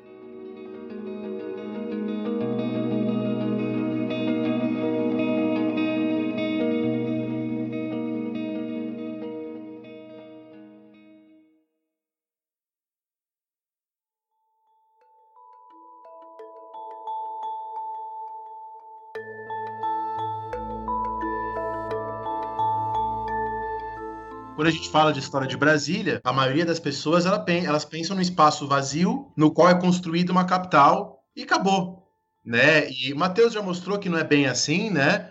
Mas eu acho que a, a Cristiane tem muito. Inclusive, eu falo isso pessoalmente, né? Ela mesma já me ensinou, já me deu alguns toques. Até eu lembro, a gente estava numa reunião, eu falei assim: ah, e tem a cidade satélites, né? Eu moro em Brasília há um ano, caso o ouvinte não saiba. E, e, a, e a Cristiane falou: não, Daniel, cidade satélite, não se fala, me explicou. E aí, justamente, é, eu acho muito interessante trazer, né, para o público, talvez quem mora em Brasília já saiba um pouco disso, mas quem não mora em Brasília, a maioria das pessoas posso garantir que ainda tem a imagem, né, do grande vazio no qual é colocado lá uma cidade, né? Perfeito, Daniel, é isso mesmo, né? Porque a gente pensar assim, né? O, o que, que existe para além de JK, o que, que existe para além da construção de Brasília, né? Da construção dessa nova capital, o que, que existe para além do plano piloto, né? Então a gente fala de Brasília como sinônimo do, de plano piloto, então por isso que é, eu tenho proposto que a gente pense Brasília nesse plural, acrescentando um S aí propositalmente como forma de lembrar que isso que a gente chama de Brasília é o Distrito Federal e é muito mais do que esse plano piloto, do que essa capital né, modernista, planejada, de concreto, né? Então, todas essas dimensões, elas fazem parte desse todo, que é o Distrito Federal, mas que não deixa de ser Brasília, né? Porque a gente assume também essa, esse sentido de pertencimento como uma forma de nos apropriarmos desse lugar. E aí é, tem um tanto né, de, de lacunas e limites dessas narrativas que se tornaram hegemônicas. Mateus trouxe um panorama disso, né? de como essas narrativas é, se tornaram hegemônicas e passaram por críticas e, e vêm sendo, então, repensadas dentro desse contexto. E é legal porque a gente traz perspectivas que eu entendo que se complementam mesmo, né? Eu, é, eu também sou chegante, eu gosto de pensar assim que eu pergunto assim para as pessoas, né? Você é chegante ou você é daqui? Porque a gente já tem, né, uma, uma geração, algumas gerações, né, que são nascidas no Distrito Federal. E isso também é até um outro tabu, né? Porque se, se considera que não há, que as pessoas não são ainda do DF, as pessoas vieram de fora. Não, já tem gerações né, dentro do DF, mas eu também sou uma, uma chegante, eu sou goiana, de Goiânia, bem do ladinho aqui, né, do, do quadradinho, Mas é, em relação às, às, formas que as coisas acontecem ali, eu acho que são outros mundos completamente diferentes, assim. Especialmente porque eu, eu tenho, venho de uma trajetória muito provinciana, eu acho. Então, para mim, ir para Brasília foi uma mudança assim completa. Então, o meu olhar é um, um olhar de estranhamento também para o que é essa Brasília e uma outra dimensão que para mim é fundamental é que eu nunca fiz pesquisa sobre a pesquisa acadêmica, na minha trajetória acadêmica de graduação, mestrado, doutorado, eu não pesquisei o Distrito Federal. Então eu gosto muito de dizer isso porque é, é a, a vida vivida que me leva a essas reflexões sobre o DF e eu tenho hoje um, um encantamento completo assim por essas histórias do Distrito Federal. Então a minha relação com o DF ela é uma relação, sobretudo, com as periferias do DF. Eu vou para Brasília, né? Então, é, me insiro ali como chegante, vindo de Goiânia, a partir de um concurso público que eu tinha feito para a Secretaria de Educação do DF. A partir desse concurso, que eu fiz ainda na graduação, fui chamada logo que eu terminei a graduação e comecei a fazer o mestrado, eu fui como professora efetiva para trabalhar no Recanto das Emas. Então, minha história no DF é uma história no Recanto das Emas. Eu começo morando, trabalhando no Recanto das Emas, depois Taguatinga, que é onde eu moro hoje, que são algumas dessas localidades que a gente também não quer mais né, referir como cidades satélites, exatamente porque a gente não está orbitando em torno de nada, né? A gente não orbita em torno do plano piloto. Há uma autonomia, há uma história de cada uma dessas localidades que é muito própria. Então, a gente reivindica politicamente dizer, não, nós não somos cidades satélites, a gente está orbitando em torno de nada, assim, a gente é cidade e gostamos muito, né, de pensar isso. Tem um vídeo ótimo do, do Adirley Queiroz, que foi o primeiro filme de curta-metragem que ele fez, é, que é o Rap, o Canto da Ceilândia, que eu acho muito significativo que o Japão, que é um rapper bem conhecido do DF, quando perguntam para ele, né, você é brasiliense? Já como uma provocação, né? ele fala: Eu brasiliense? Não sou de jeito nenhum. Eu sou ceilandense. Brasília só me expulsou dali, né? Me expulsou várias vezes. A minha família foi sempre expulsa. Então eu não sou, eu não sou brasiliense, eu sou ceilandense. Então esses sentidos de pertencimento são aspectos que tão, são pouco pouco conhecidos também quando a gente fala, né, dessa história do DF. Então, é, eu comecei a pensar essa sobre a história do DF, justamente buscando tanto trazer sentido para mim sobre o que, que era esse lugar que para mim era tão diferente assim. E aí eu confesso que para vocês assim pode ser uma coisa até estranha, mas para mim uma coisa que me causou um impacto visual enorme quando eu chego a Brasília foi a quantidade de grade e de pichação eu vindo de Goiânia, eu realmente olhava e falava, isso me traz uma sensação de que eu estou num lugar completamente estranho e que eu não controlo, não sei, me dava um, um, incômodo. Então eu precisava muito entender que lugar era esse. E eu trabalhei então na Secretaria de Educação durante 14 anos e foi uma experiência muito boa. E o que, é, o que foi me conduzindo assim por essas reflexões sobre o DF foi justamente encontrar aquilo que era significativo para os meus alunos de ensino fundamental e de ensino médio. Porque eu vim de Goiânia já com uma experiência em docência, já trabalhava como professora e sempre trabalhei com a história dos bairros. E aí, quando eu chego no Recanto das Emas para trabalhar sobre a história do recanto, na primeira atividade, olha o tanto que é significativo, na primeira atividade que eu passo para uma turminha de sétima série, né, de oitavo ano, eles dizem assim, eles, eu peço para eles me contarem a história do recanto e os textos todos que eles escrevem falam do plano piloto, falam de, do que, de como é morar na capital do país, no centro das decisões políticas. Aí eu faço com as minhas 15 turmas de sétima, de sétima série, né, que era naquele momento assim, uma roda para conversar sobre as redações que eles fizeram. E aí o que, que eu descubro? Que esses meninos, em sua maioria, passaram pelo plano piloto.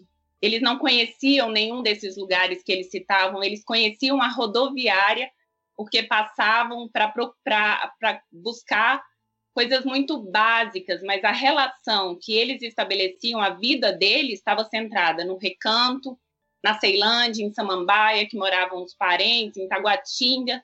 Então, não fazia sentido aquela história, mas eles entendiam que só podia fazer sentido para mim, a professora que estava chegando, que eles me contassem essa história.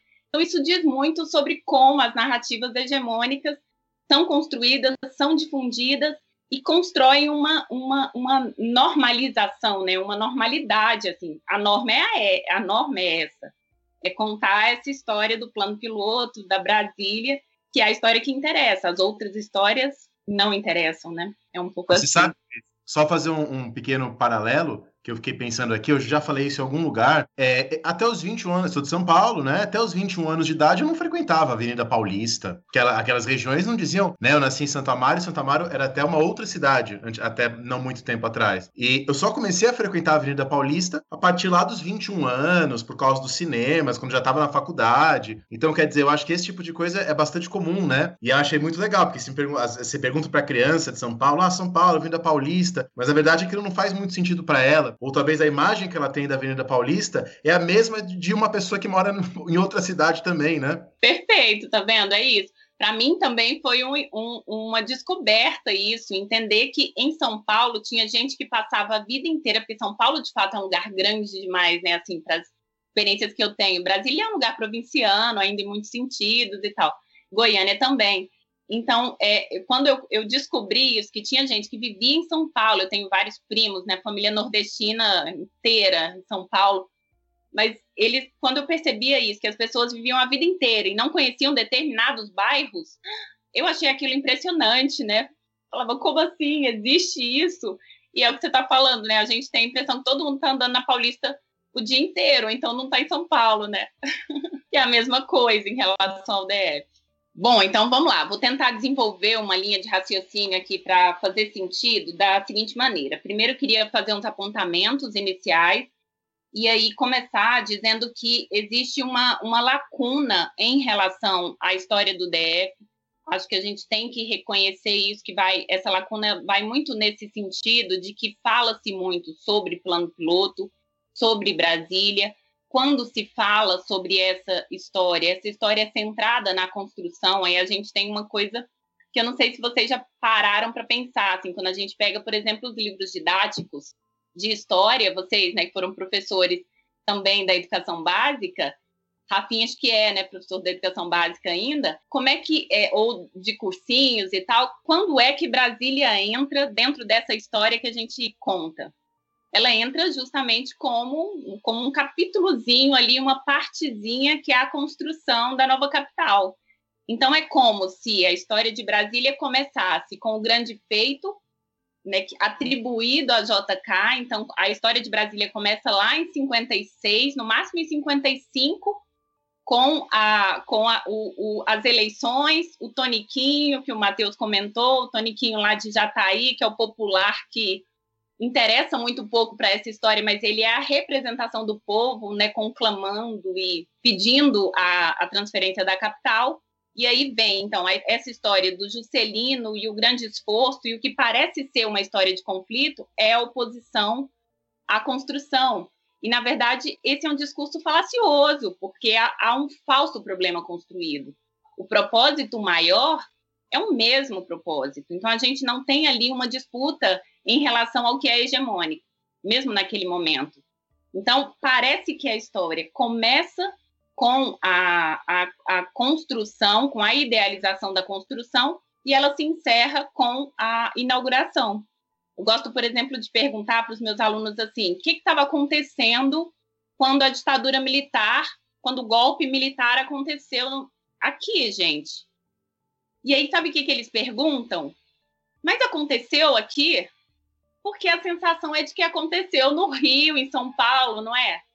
No máximo, assim, nas outras capitais, então, mas parece que no DF não estava acontecendo nada, mas a capital não era lá. Cristiane, inclusive, a gente sempre comenta disso aqui, você, tá, você citou a questão do livro didático, e aí tem uma imagem que a gente repete e já repetiu algumas vezes aqui nesse programa, que eu acho que Brasília cabe perfeitamente nela, que é quando algum assunto do livro didático não tá no livro, ele tá num box separado, né? E Brasília caberia facilmente num box separado. Então você estaria explicando ali o governo JK, ia aparecer uma caixinha do lado do livro didático, você ia falar sobre a construção e nunca mais falaria sobre Brasília, né? Numa narrativa convencional. Então, né, eu acho que essa indagação é perfeita e ela casa, infelizmente, né? Ela casa, não, a gente não tá comemorando aqui, mas infelizmente ela casa com essa coisa que parece que é um anexo, né? Que parece que é uma, um ponto ali eh, extra que você tá colocando e que depois você vai ignorar a existência quando continuar. Exatamente. É, é essa, é essa história box mesmo. É isso. É um box, é o que cabe.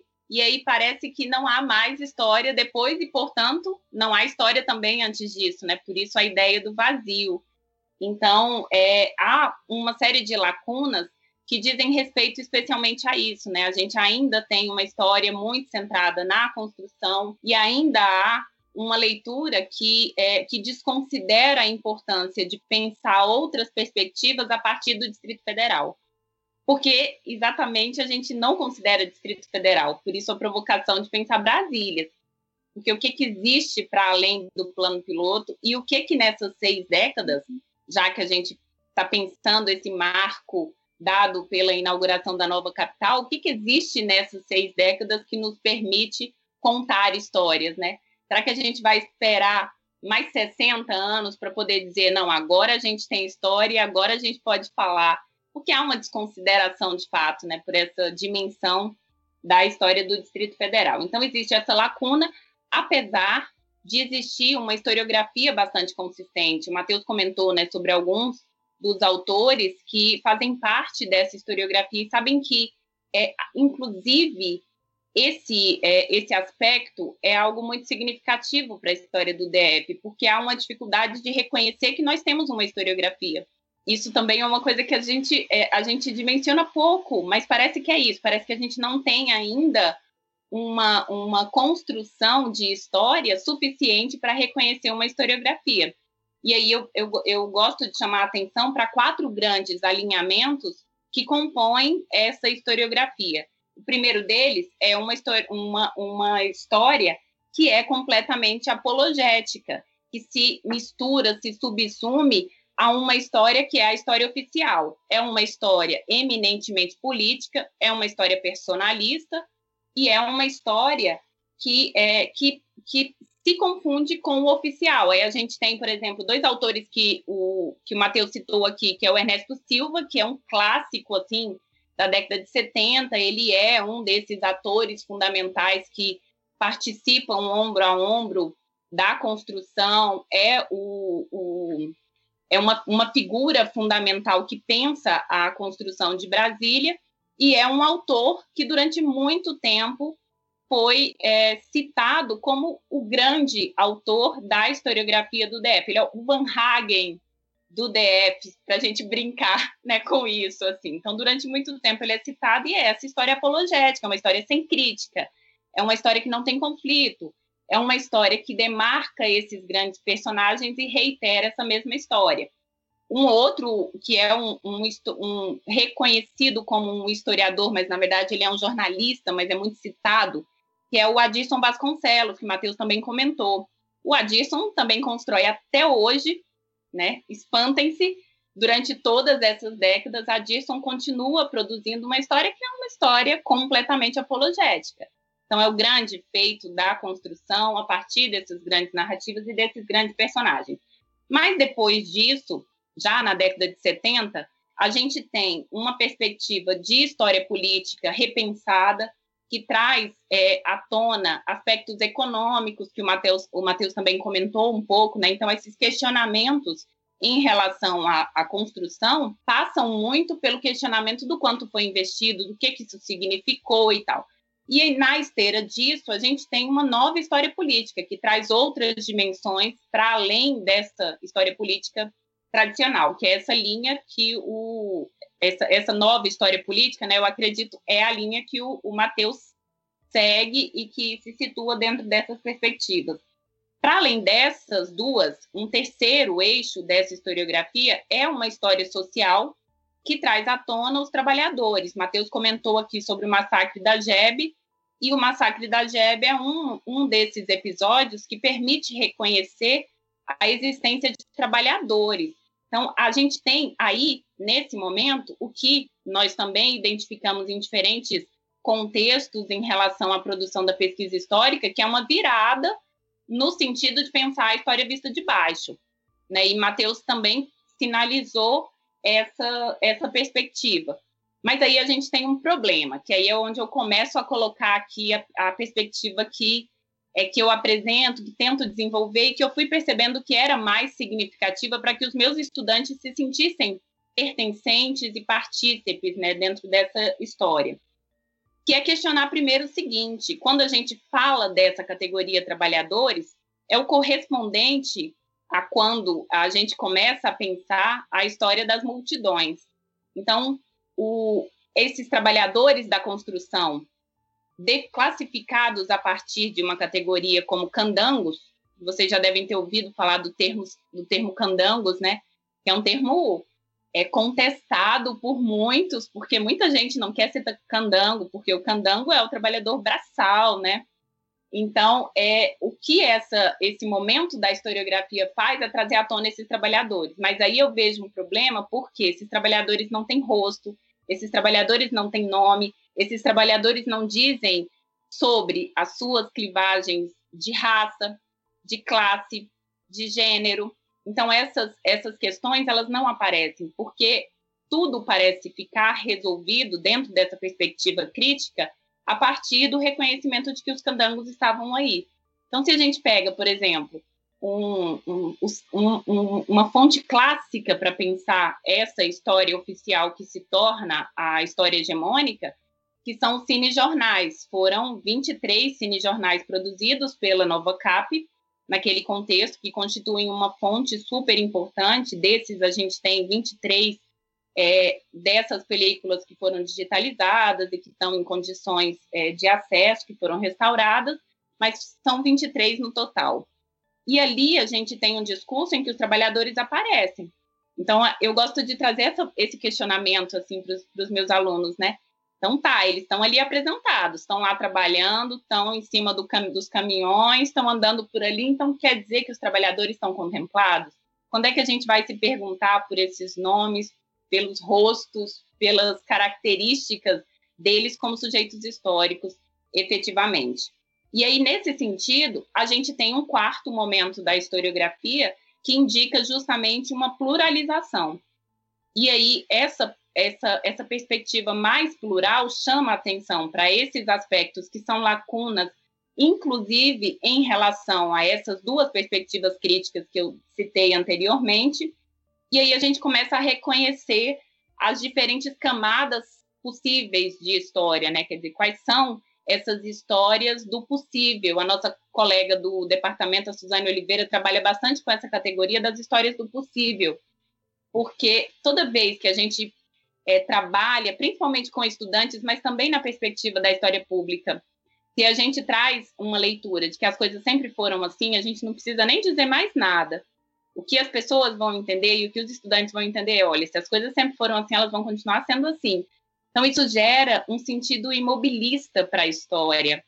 E aí, quando a gente pensa, como a Suzane propõe, essas histórias do possível, a gente consegue imaginar quais são as outras leituras, né? E como a história pode ser mobilizada, inclusive em, como passado. Como é que esse passado pode ser relido. Então, o que eu vou propor aqui, indicando é, cinco possibilidades de questionar essa história hegemônica e sinalizar elementos contra-hegemônicos, diz respeito justamente à tentativa de construir essas outras histórias possíveis sobre o Distrito Federal e sobre Brasília. Nessa perspectiva aqui, a gente tem uma dimensão local que busca reconhecer a história de cada localidade. E aí, quando a gente fala localidade no DF, tem uma, uma coisa interessante. Foi para o Daniel, não, não, acho que foi para um outro professor que entrou há pouco tempo também, que eu fiz um textinho que ele adorou, que eu expliquei direitinho, assim, como é que era. Então, para além dessa coisa da cidade satélite, que a gente considera pejorativo, né, por isso politicamente combatemos, é, há uma, uma configuração muito interessante, porque as cidades, e eu gosto de chamar de cidades, elas são hoje oficialmente né, reconhecidas como regiões administrativas, mas na forma que nós lidamos, o sentido é um sentido de, de cidade. Só que essas cidades, elas significam o que, num contexto de São Paulo, do Rio, de outras cidades, convencionalmente são os bairros. Então, existe um sentido e um sentimento de pertencimento aos bairros, assim, né? Eu, eu, por exemplo, me tornei muito taguatinguense, muito recantense quando morei no recanto. Então, a gente tem essas características também que a gente já consegue identificar em cada um desses lugares. Para além disso, eu gosto muito de chamar a atenção dentro dessa perspectiva de pluralização da história para as, é, para as clivagens de raça, classe e gênero. Então, é, a história que a gente tem como história mais conhecida e mais difundida, que está presente como grandes eixos narrativos, não somente é, de, uma, de uma produção historiográfica, mas também de uma, de uma história pública produzida, aí a gente nem pode dizer que é o que está sendo ensinado na escola, porque até hoje o currículo da Secretaria de Educação praticamente não contempla temáticas relacionadas ao Distrito Federal. Isso também nos causa muito espanto, né? Quando a gente chega de fora e percebe que, por exemplo, vocês que são de São Paulo, Mateus, que vem de Santa Catarina, as histórias locais são trabalhadas. O estudante do DF, ele sai sem ter trabalhado nada, assim, do ponto de vista curricular, né, do currículo prescrito, ele não precisa estudar a história do Distrito Federal, isso não é cobrado nos vestibulares, né, isso não é cobrado no, no, no PAS, apesar de termos objetos de conhecimento que remetem à história local. Antes de entrar nos cinco pontos, eu vou, é, vou só fazer um, um, comentário rápido, tentando alinhar esses eixos narrativos, porque uma coisa que me incomoda um pouco também é que é, a gente faz, e eu mesma fiz durante muito tempo, uma crítica ao que é essa história hegemônica, mas a gente não diz o que é essa história hegemônica, a gente critica o hegemônico, e aí parece um tanto irresponsável, assim, né? Porque a gente não qualifica o que é esse hegemônico. Então, eu vou pegar um parágrafozinho aqui só para tentar definir o que, que, é isso que eu concebo como grandes eixos narrativos que são estruturantes dessa história. Esse, é, são esses, esses eixos narrativos, eles são diversos, mas eu gosto de, de destacar, dentre esses, três aspectos. Primeiro, a ideia de que a construção de Brasília aparece como fruto da, de uma vontade popular que se transforma em vontade de Estado e dos governantes. Por isso, a gente tem que olhar criticamente a história do Toniquinho eu trabalhei na Universidade Federal de Goiás, no campus de Jataí, e lá, já que o Toniquinho é de lá, eu problematizei muito essa figura. Tem um museu do Toniquinho, gente, associado, que é o, o Toniquinho tá ali, mas não tá, ele tá para representar o JK. Então, é muito interessante isso, né? Porque ele é a vontade popular personificada. Então, ele é, na verdade, um reflexo né, do, do, de JK. Então, um primeiro eixo é esse, né? A construção aparece como fruto da vontade popular e se transforma em vontade de Estado e dos governantes, tenta nos convencer disso, né? É, daqueles que, desde longa data, sonhavam que fosse transferida para o interior do país a capital do Brasil, porque aí começam a, a recuar. Então, falar do Bonifácio, chegar até o Van Hagen e dizer, olha, olha o quanta, quanta gente legal já queria essa transferência. Então, esse é um primeiro grande eixo da história hegemônica.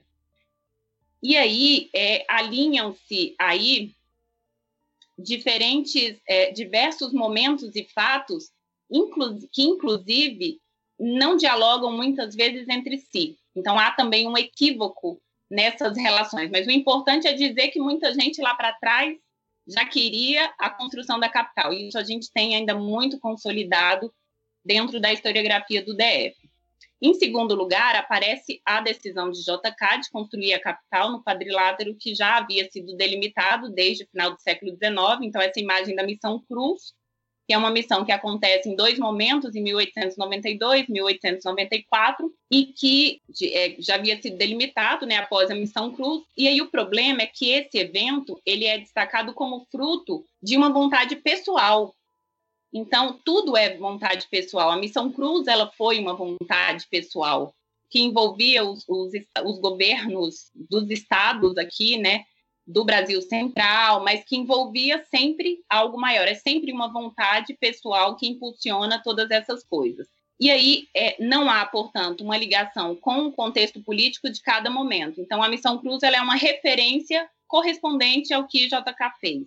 Por fim, o terceiro eixo que me parece importante de, de destacar é, é esse sentido de civilização e de colonização que são acionados como forma de superação do vazio e do atraso que o, o, sertão representava é muito significativo quando a gente pega a cartografia histórica do DF e o que a gente tem é a representação dos sertões.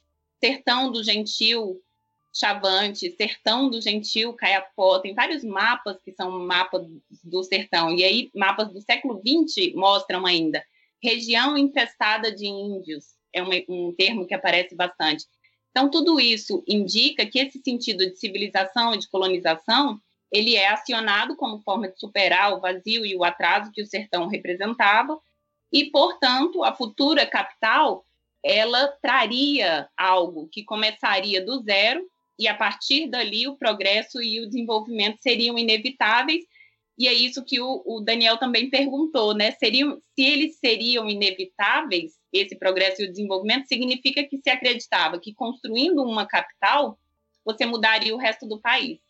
É exatamente essa a leitura que se faz naquele momento. Tem um crítico dessa perspectiva muito interessante, que é um antropólogo com formação em arquitetura também, o James Holston, que na cidade modernista, lá na década de 80, uma pesquisa que ele faz em 1980, ele traz essa perspectiva muito bem apresentada. Eu queria, então, é, apontar cinco perspectivas para pensar essas outras Brasílias.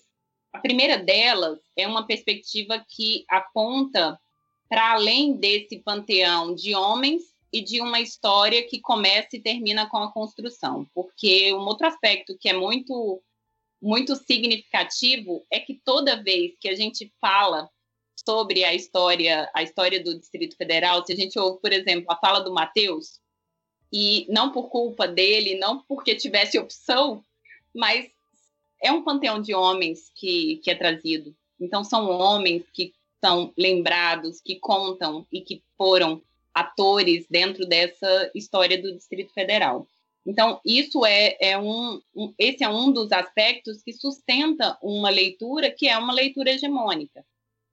Então, para além desse panteão de homens e de uma história que começa com a construção e que termina com a sua inauguração, é muito importante a gente problematizar como esses eixos narrativos eles são estruturados como eixos hegemônicos, por isso que eu chamei a atenção para três desses aspectos e me parece muito importante lembrar como uma possibilidade de, de leitura crítica mesmo, né, sobre que história é essa que a gente está construindo.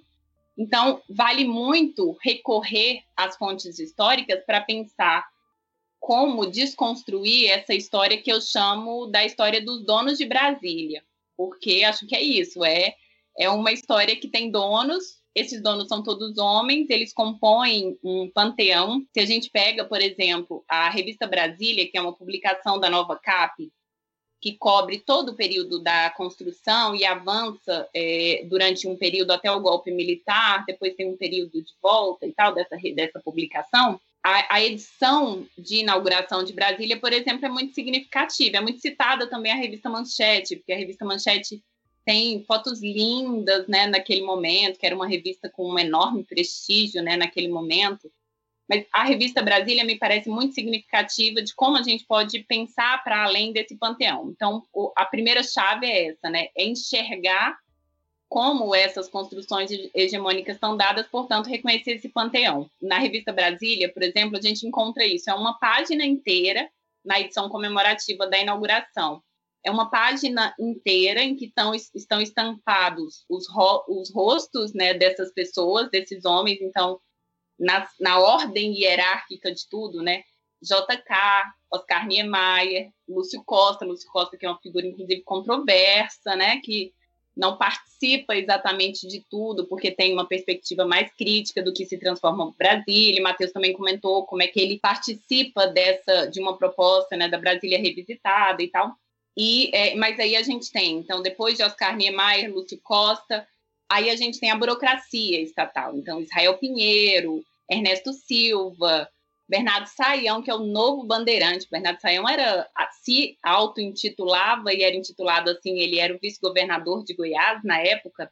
Ai, não sei se vocês sabem, mas tem uma coisa muito interessante também quando a gente fala da história de Brasília, porque houve uma disputa enorme entre goianos e mineiros, né? Então, goianos foram vencedores dentro dessa disputa, que é mais uma demonstração de que a capital ela não é um, um, um, desejo que vem da cabeça de JK, exatamente porque goianos e mineiros estavam já há décadas esperando Brasília e, é, disputando esse lugar, né? Então se disputava a Missão Cruz, ela ainda, ela demarca ainda a disputa de que lugar seria esse. E a gente tem depois missões que acontecem ainda no século XX que dizem respeito também a essa disputa, né? Então a gente tem lá Bernardo Saião que morre durante a construção e aí tem um, uma história também super interessante sobre isso porque como ele é essa figura do novo bandeirante numa dessas edições da revista Brasília, eu gosto de contar essa história também porque acho muito significativa.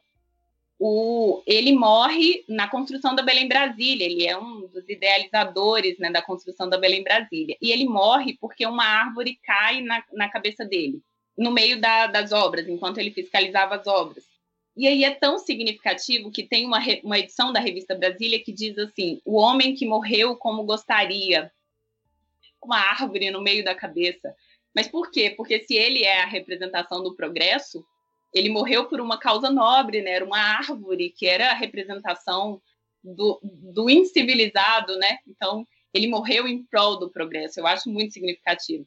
E, e, e aí, desses aspectos do cotidiano também que dizem respeito a isso, é que o primeiro velório que acontece, enterro que acontece em Brasília, é do Bernardo Saião. E é uma comoção popular enorme, então, a gente tem uma história muito interessante e registros muito significativos desse momento, porque é a primeira vez que o cemitério é, é utilizado em Brasília, porque até então os, o, os sepultamentos não aconteciam aqui no DF, né? Então, falando desse, desse panteão dos homens, a gente tem tudo isso sempre apresentado nos discursos de JK, que estão amplamente difundidos, nas fotografias, se a gente pega, por exemplo, essas fotografias da Missão Cruz, essa ideia das, das barracas dos cientistas, né? Porque são todos cientistas que estão estudando. Então, essa ideia de uma ordem é, estabelecida em meio ao caos. E, ao mesmo tempo, a gente tem a, a, uma fotografia clássica do JK, que é uma fotografia que não tem nada em volta. Então, é um cerrado que não tem nenhuma árvorezinha torcida, não tem nada mesmo, né? Mas é isso.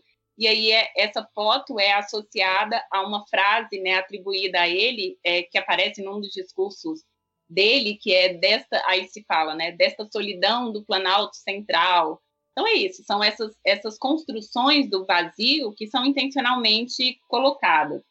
E aí a gente tem também, já nesse momento, nisso que eu gosto de chamar a atenção, que é o panteão de, de heróis, o candango, ele não está excluído desse processo, ele está lá apresentado, inclusive na revista Brasília. Só que como é que eles são apresentados? É um tanto de trabalhadores em cima de um caminhão, dando tchau significativamente, porque eles estão indo embora, né? A ideia era vocês vieram, deram a sua contribuição, agora vocês estão dispensados, né? Então, são os candangos apresentados dessa, dessa maneira. Os cinejornais são muito significativos. A gente tem esses cinejornais que eu comentei, da Nova Cap, tem um muito significativo também, que é um, um cinejornal feito por um grande fotógrafo francês, que é o Jean Manzon, e todos esses produtos são contratados, são contratados pela Nova Cap. Então, nada é de graça, assim, nem o catetinho que é construído, que contam esse caô de que foram os amigos que se cotizaram, eu descobri numa pesquisa no arquivo público que foi feito com dinheiro público. Então é um caô também essa história, né, do Niemeyer, dos amigos da Bossa Nova que se juntaram, se cotizaram para construir, foi dinheiro público também, né? Então, é tudo isso é, tem uma potencialidade de construir uma norma. E é isso que é muito importante que a gente perceba, quais são essas normas que são construídas. Aí eu queria sugerir dois filmes que ajudam muito nessa desconstrução. Um produzido ainda em 67, que tem uma história maravilhosa, que é o Brasília Contradições de uma Cidade Nova, que é um filme do Joaquim Pedro de Andrade, que é um grande representante do cinema novo no Brasil. E o, o Joaquim Pedro de Andrade produz esse filme por uma encomenda, era, que era também um cinejornal, e ele produz o filme em 66, né? é, é lançado em 67 foi uma encomenda, foi patrocinado pela Olivetti, que é aquele das máquinas de escrever, que muita gente que vai ouvir o podcast nem conhece máquina de escrever. Então a Olivetti financia pensando que seria mais um desses produtos apologéticos à construção. Só que Joaquim Pedro de Andrade faz um filme maravilhoso, então ele traz uma virada. Os primeiros minutos do filme são a narrativa tradicional dos cinejornais, depois ele faz uma virada, faz uma menção ao Palácio Presidencial como sendo uma nova casa de fazenda que reproduz toda a lógica colonial, e dali ele sai para uma viagem que dura três horas, imaginem isso. Saindo do plano piloto, acompanhando né, no ônibus, é uma viagem que dura três horas até Taguatinga. Então, imaginem o que, que era viver em Brasília, naquele contexto, né, 66, 67. E depois de entrevistar os trabalhadores de uma forma maravilhosa, muito crítica, desconstruindo toda essa narrativa lá em Taguatinga, ele volta para o plano piloto e cobre e pega justamente o momento em que a UNB está completamente paralisada, porque os professores todos foram demitidos ou se demitiram, né, naquele contexto que o Matheus conhece bem, que é quando acontece a invasão da UNB.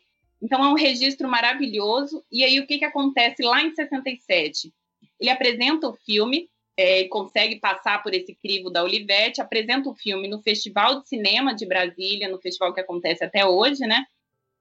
E o filme, imediatamente depois de apresentado, é recolhido pela censura e fica desaparecido durante anos. Então, a, a, a, coisa de uns 10 anos atrás é que esse filme foi localizado, estava é, escondido dentro, entre filmes da Cinemateca e foi então localizado e é um filme fantástico, porque eu considero o primeiro filme que desconstrói essa narrativa hegemônica do DF.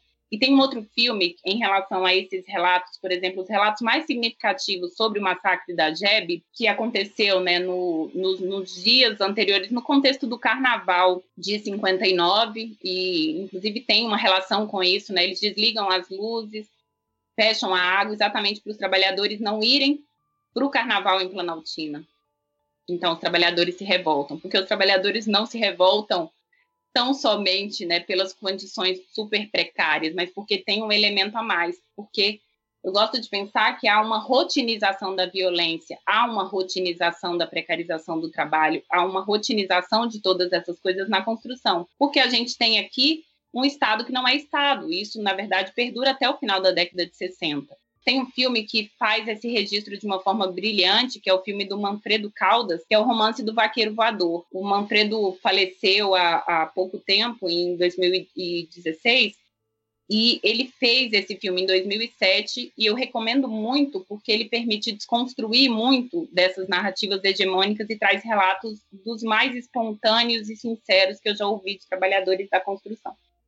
Bom, então, primeiro eixo, né, pensar as, essas Brasílias para além do panteão de, de, homens e de uma história que começa e termina com a construção, vai nesse sentido, de problematizar essas fontes que estão apresentadas. A segunda perspectiva para pensar essas outras Brasílias diz respeito a, a, a reconhecer o que existe para além do vazio demográfico e civilizatório, que é um discurso muito comum, também presente nessas narrativas hegemônicas. Uma chave muito interessante para reconhecer o, a, a, impossibilidade desse vazio demográfico e que é, é lido como um vazio civilizatório é considerar a cartografia histórica que existe. Então, eu gosto muito de pensar quais são as possibilidades de fontes para pensar essas outras Brasílias, exatamente porque nós, historiadores, trabalhamos com fontes, né?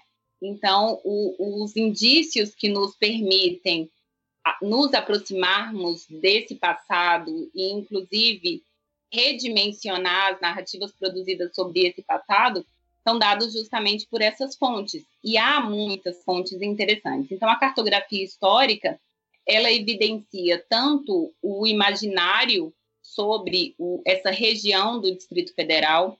E aí a gente pode pensar tanto a dimensão dessa, dessa localidade como o interior do país, que aí se a gente pensa lá no período colonial, o imaginário sobre o interior é o lugar da selvageria, né? E esse imaginário, ele perdura durante muito tempo associado aos sertões. Então, a ideia de que o que a gente tem aqui é indionça. Esse discurso aparece muito ainda durante a construção de Brasília, né? A ideia de que o Planalto Central é isso, é, é, é um monte de índio e, e, e onças, né? Então, é, a cartografia histórica ela mostra tanto esse imaginário, mas sobretudo ela mostra como esse espaço ele é um espaço que durante todo o período de existência do Brasil, aí a gente não não se remete só a uma história é, uma história do Distrito Federal, mas uma história do Brasil e a gente poderia pensar para além disso ainda, né? O que, que era o Brasil antes de ser Brasil? que, que eram os povos que já estavam aqui nessa região antes de existir como Brasil.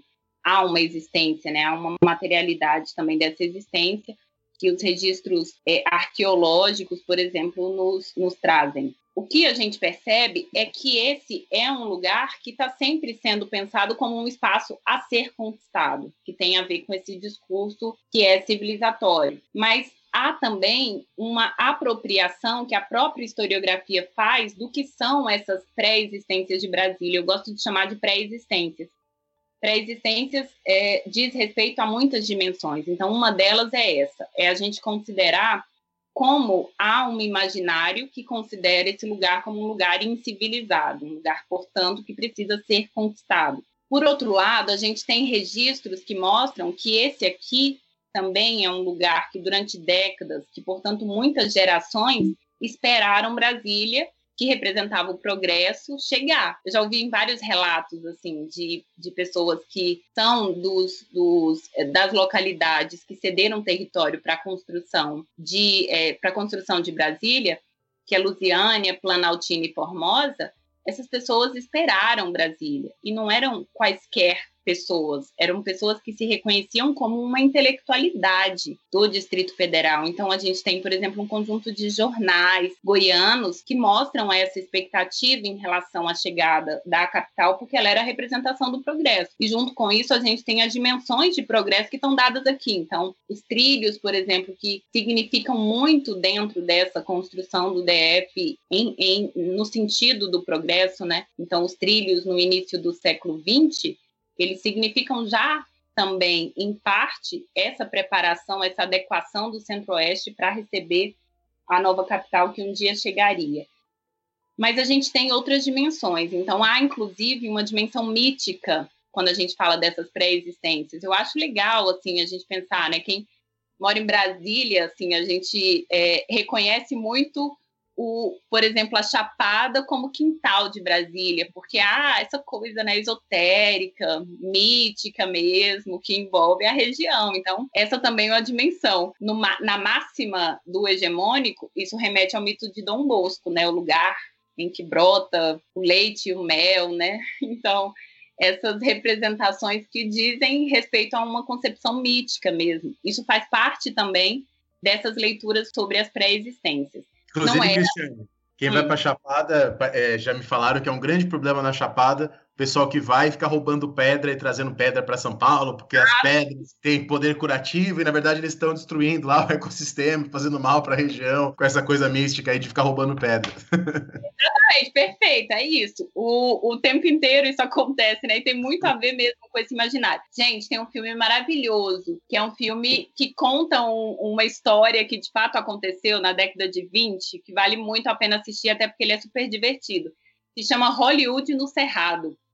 Esse filme é genial, assim, um filme muito dinâmico e tal. Foi feito pela Tânia Quaresma, que é um, uma professora da Universidade de Brasília também, do, da Faculdade de Comunicação. E é um filme maravilhoso, porque conta que nessa década, na década de 20, nessa expectativa da, da, da capital que chegaria e nesse imaginário mítico e esotérico do Planalto Central, existia muito, e aí tem um, um trabalho também é, interessante do Luiz Ricardo Magalhães, que ele discute isso, esse sertão planaltino e todo esse imaginário antes, né? E aí o, o episódio do Hollywood no Cerrado é ótimo, porque vários atores e atrizes hollywoodianos caem numa conversa de que aqui existia esse, esse lugar né, do poder esotérico, da, das pedras, da localidade, do poder das cachoeiras e tal, não sei o quê. E aí compram muitos terrenos buscando constituir aqui uma comunidade dessas alternativas. Aí isso aconteceu muito assim desde o início do, do século e na década de 20, vários desses atores se organizam para vir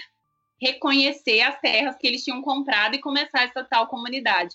Aí, quando eles chegam aqui nas proximidades de Anápolis, lá na década de 20, eles descobrem que era um golpe, que nunca existiu esse lugar, que não existia nada. E aí está muito no imaginário das pessoas, assim, dos anapolinos, como é que foi a presença desses atores e atrizes circulando durante esse período aqui. Então, eu acho um episódio fantástico e que diz respeito justamente a isso, né? É o pessoal que rouba as pedrinhas da, da chapada.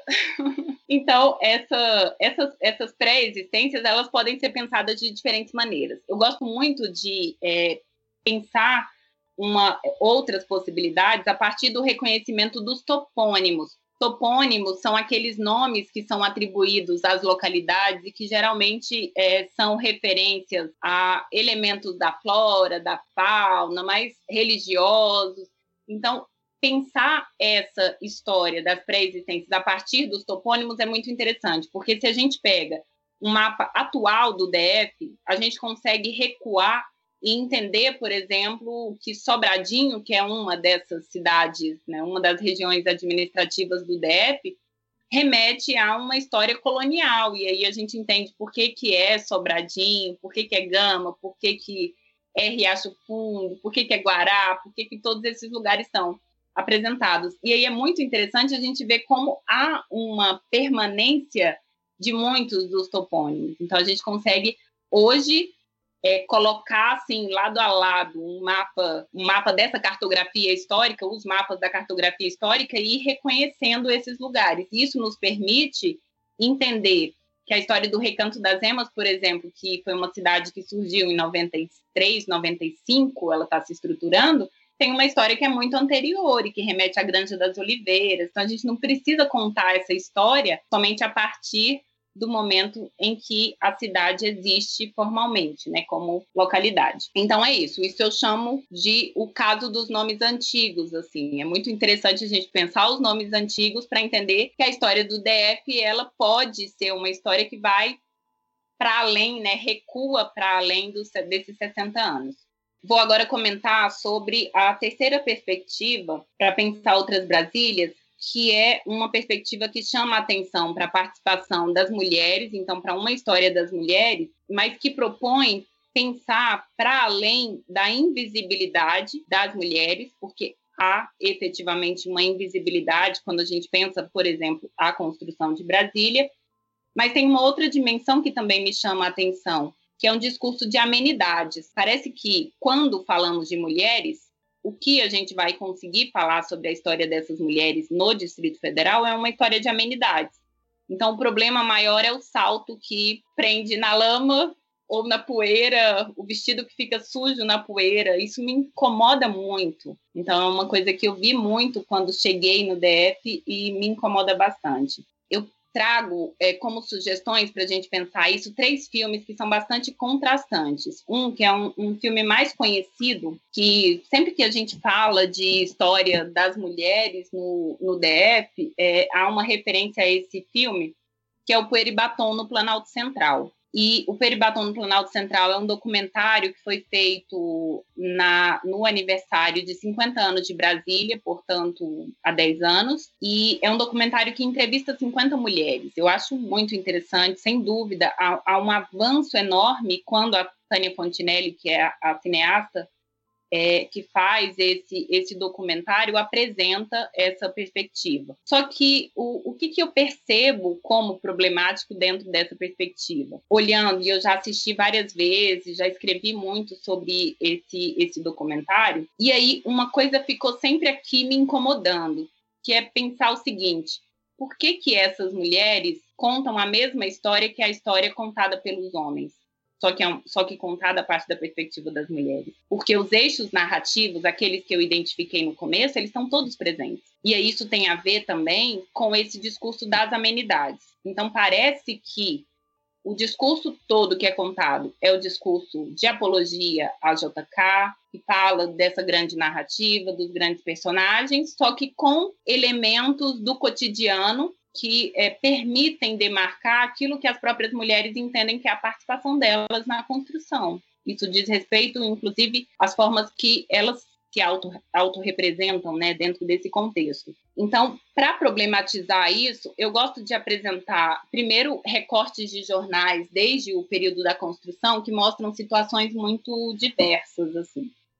Então, a gente tem, por exemplo, esse discurso, que é um discurso que perpassa todo o, o documentário O Coelho no Planalto Central, que é esse discurso das mulheres pioneiras. Então, essa identificação de quem é pioneiro e, portanto, um, um, o acionamento de uma categoria que é candangas. Então, eu já fiz a crítica que eu vejo à categoria candangos como genérico, então o mesmo genérico se, é, se constrói como referente para essas mulheres. Então, a gente tem essa leitura, mas, por outro lado, tem, por exemplo, um recorte de jornal que me chama muito a atenção na década, na, ainda na, no período da construção, que é um grande incêndio que acontece na Cidade Livre. A Cidade Livre é o atual núcleo Bandeirante, que é uma cidade é, pioneira que abrigou toda a sociabilidade durante a construção e que mostra um grande incêndio. Mas ali a gente tem elementos muito significativos para pensar outras possibilidades de história, porque primeiro tem uma foto linda, é uma, uma, um recorte de jornal do Correio Brasiliense, na verdade, uma página inteira que estampa as mulheres desabrigadas. Linda que eu falo assim, né, gente? Linda porque historicamente, quando a gente olha com olhar de historiadoras, eu fico louca de ver essas coisas. Então, é, são as mulheres que estão desalojadas ali porque perderam suas casas no incêndio, muitas com filhos no colo, mas são só mulheres. E aí, no texto que apresenta a história desse incêndio, essas mulheres são referidas como bailarinas. Eu não sei se vocês, nas pesquisas de vocês, já encontraram essa definição.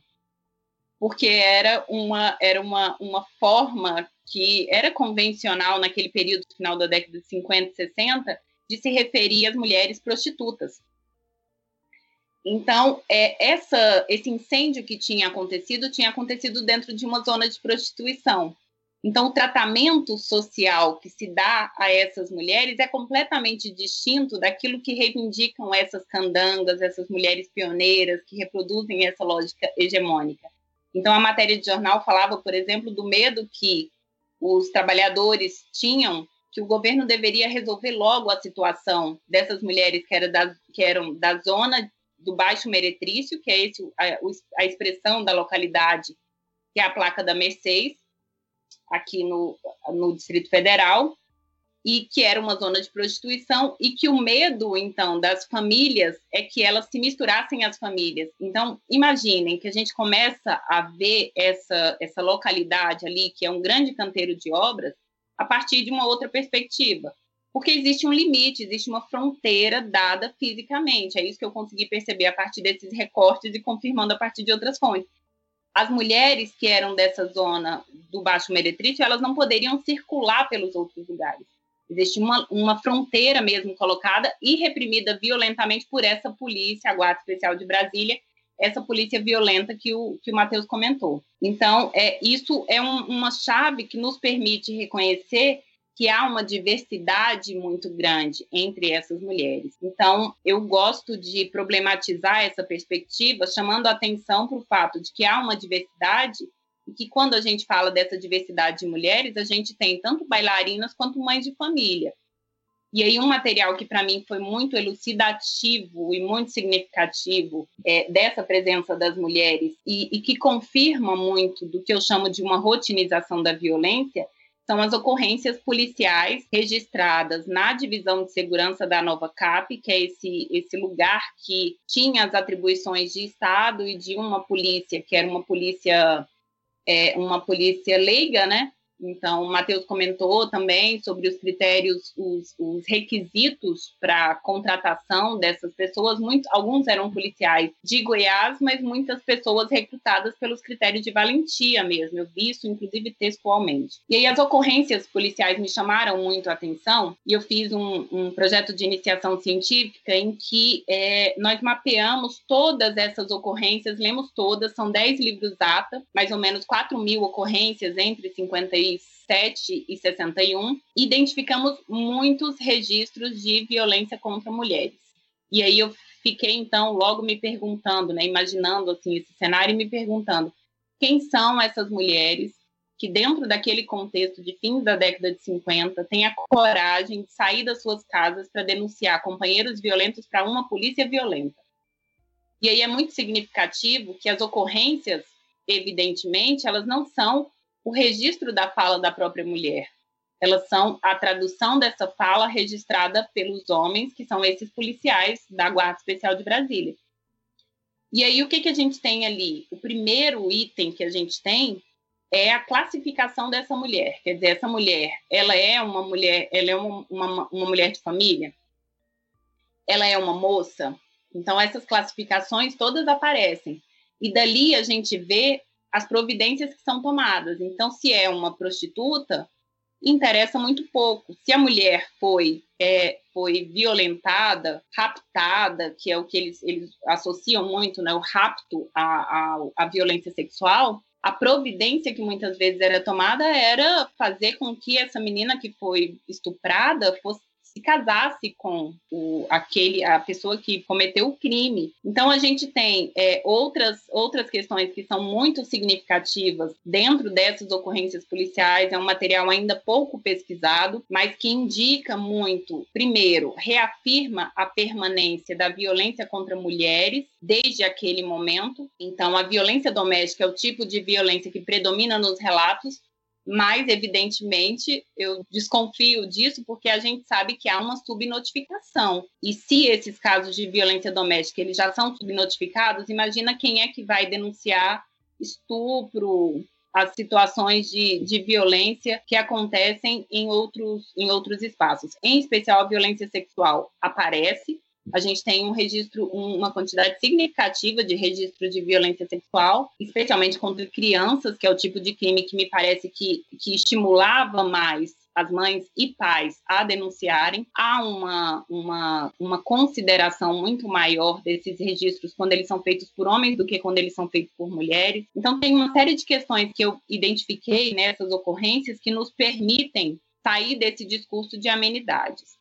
Aí tem um episódio assim que é, que eu experimentei que eu queria comentar porque é, também também me pareceu muito significativo. Eu fiz já assim, eu trabalhei um tempo como coordenadora de pesquisa no arquivo público do DF durante quatro anos. Do arquivo, o arquivo público do DF é que guarda toda essa documentação da construção. Então eu fazia chave da memória que a gente era uma proposta muito interessante porque a gente levava as fotografias ampliadas e aí tem registros lindos porque as pessoas se identificam nas fotografias e tal. E eu fiz fiz, então, numa situação, uma roda de conversa com essas mulheres que se identificavam como pioneiras e levei essas ocorrências. E aí o que a gente teve ali foi muito significativo desse imaginário em torno das mulheres, porque a primeira coisa que as mulheres, essas mulheres, que são mulheres que ou já faziam parte de uma elite né, do Distrito Federal ou que ascenderam social, socialmente a partir da construção, a primeira coisa que essas mulheres fizeram foi negar a existência de violência, porque esse é um discurso reiterado também nisso que eu identifico como narrativas hegemônicas. E quando eu mostro a ocorrência e digo, não, mas está aqui, tem os nomes e tal, aí ela diz assim, mas quem era essa mulher?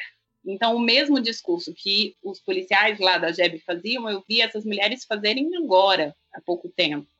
Então, isso nos diz que há muito ainda o que discutir em relação a isso. E em relação às mulheres, para terminar essa perspectiva, é, que sinaliza leituras contra-hegemônicas, me parece muito importante, para além de reconhecer as opressões, pensar também as formas de resistência e perspectivas emancipatórias. Então, eu gosto de citar um episódio que aconteceu em Taguatinga, em 1960, que é quando as mulheres lavadeiras de Taguatinga se organizam. Taguatinga era a maior cidade Itaguatinga é uma cidade que, é, que surge em 1958, ela força, o, o movimento popular força o reconhecimento dessa como sendo a primeira cidade satélite, e é, em 1960 as mulheres lavadeiras se organizam de uma maneira brilhante, porque a caixa d'água era, foi retirada para levar para um, um, que era um palácio é, presidencial, na, na verdade, presidencial não, do, do prefeito, na época, então elas se organizam e, e, conseguem reverter a situação. É um episódio que está muito presente no imaginário popular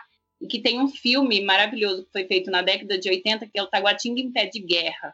Então, é um outro filme que está disponível no YouTube e que traz essa, essa perspectiva do agenciamento, da forma de resistência das mulheres, porque me preocupa muito que a gente também considere essas mulheres sempre é, a partir das opressões, das violências, mas que não traga essas formas de agenciamento. Um outro filme que eu recomendo é um filme da Denise Caputo, que é a saga das Candangas Invisíveis, que é um filme maravilhoso que entrevista essas mulheres que eram prostitutas e traz elementos muito interessantes, tanto das dores que elas vivem, quanto do imaginário que elas percebem naquele momento. Bom, eu vou comentar agora sobre uma, uma, uma quarta perspectiva para pensar essas outras Brasílias. E aí, essa perspectiva ela vai num sentido de pensar para além de uma capital que não existe como localidade, que existe somente como capital.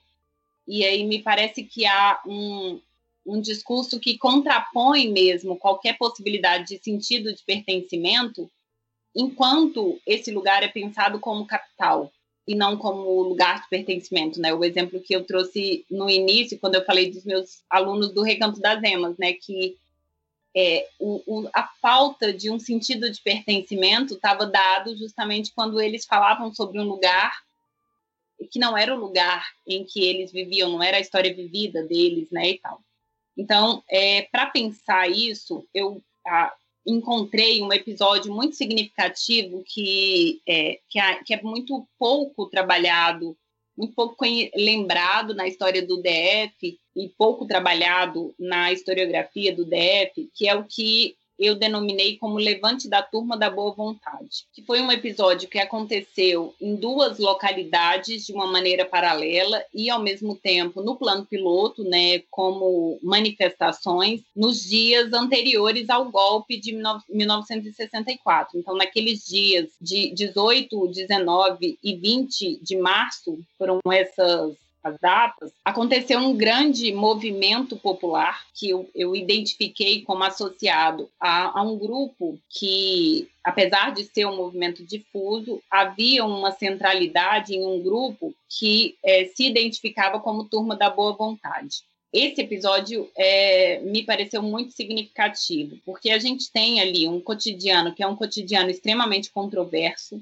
Há uma, uma, uma lacuna enorme quando a gente pensa a década de 1960 em relação à própria localidade, porque uma coisa é pensar todo o DF e lembrar o contexto do golpe, o, os episódios políticos, político-econômicos, é, as formas de resistência social que aconteceram naquela década mas outra é a gente pensar quais foram as motivações locais que impulsionaram os, os, os acontecimentos naquele período.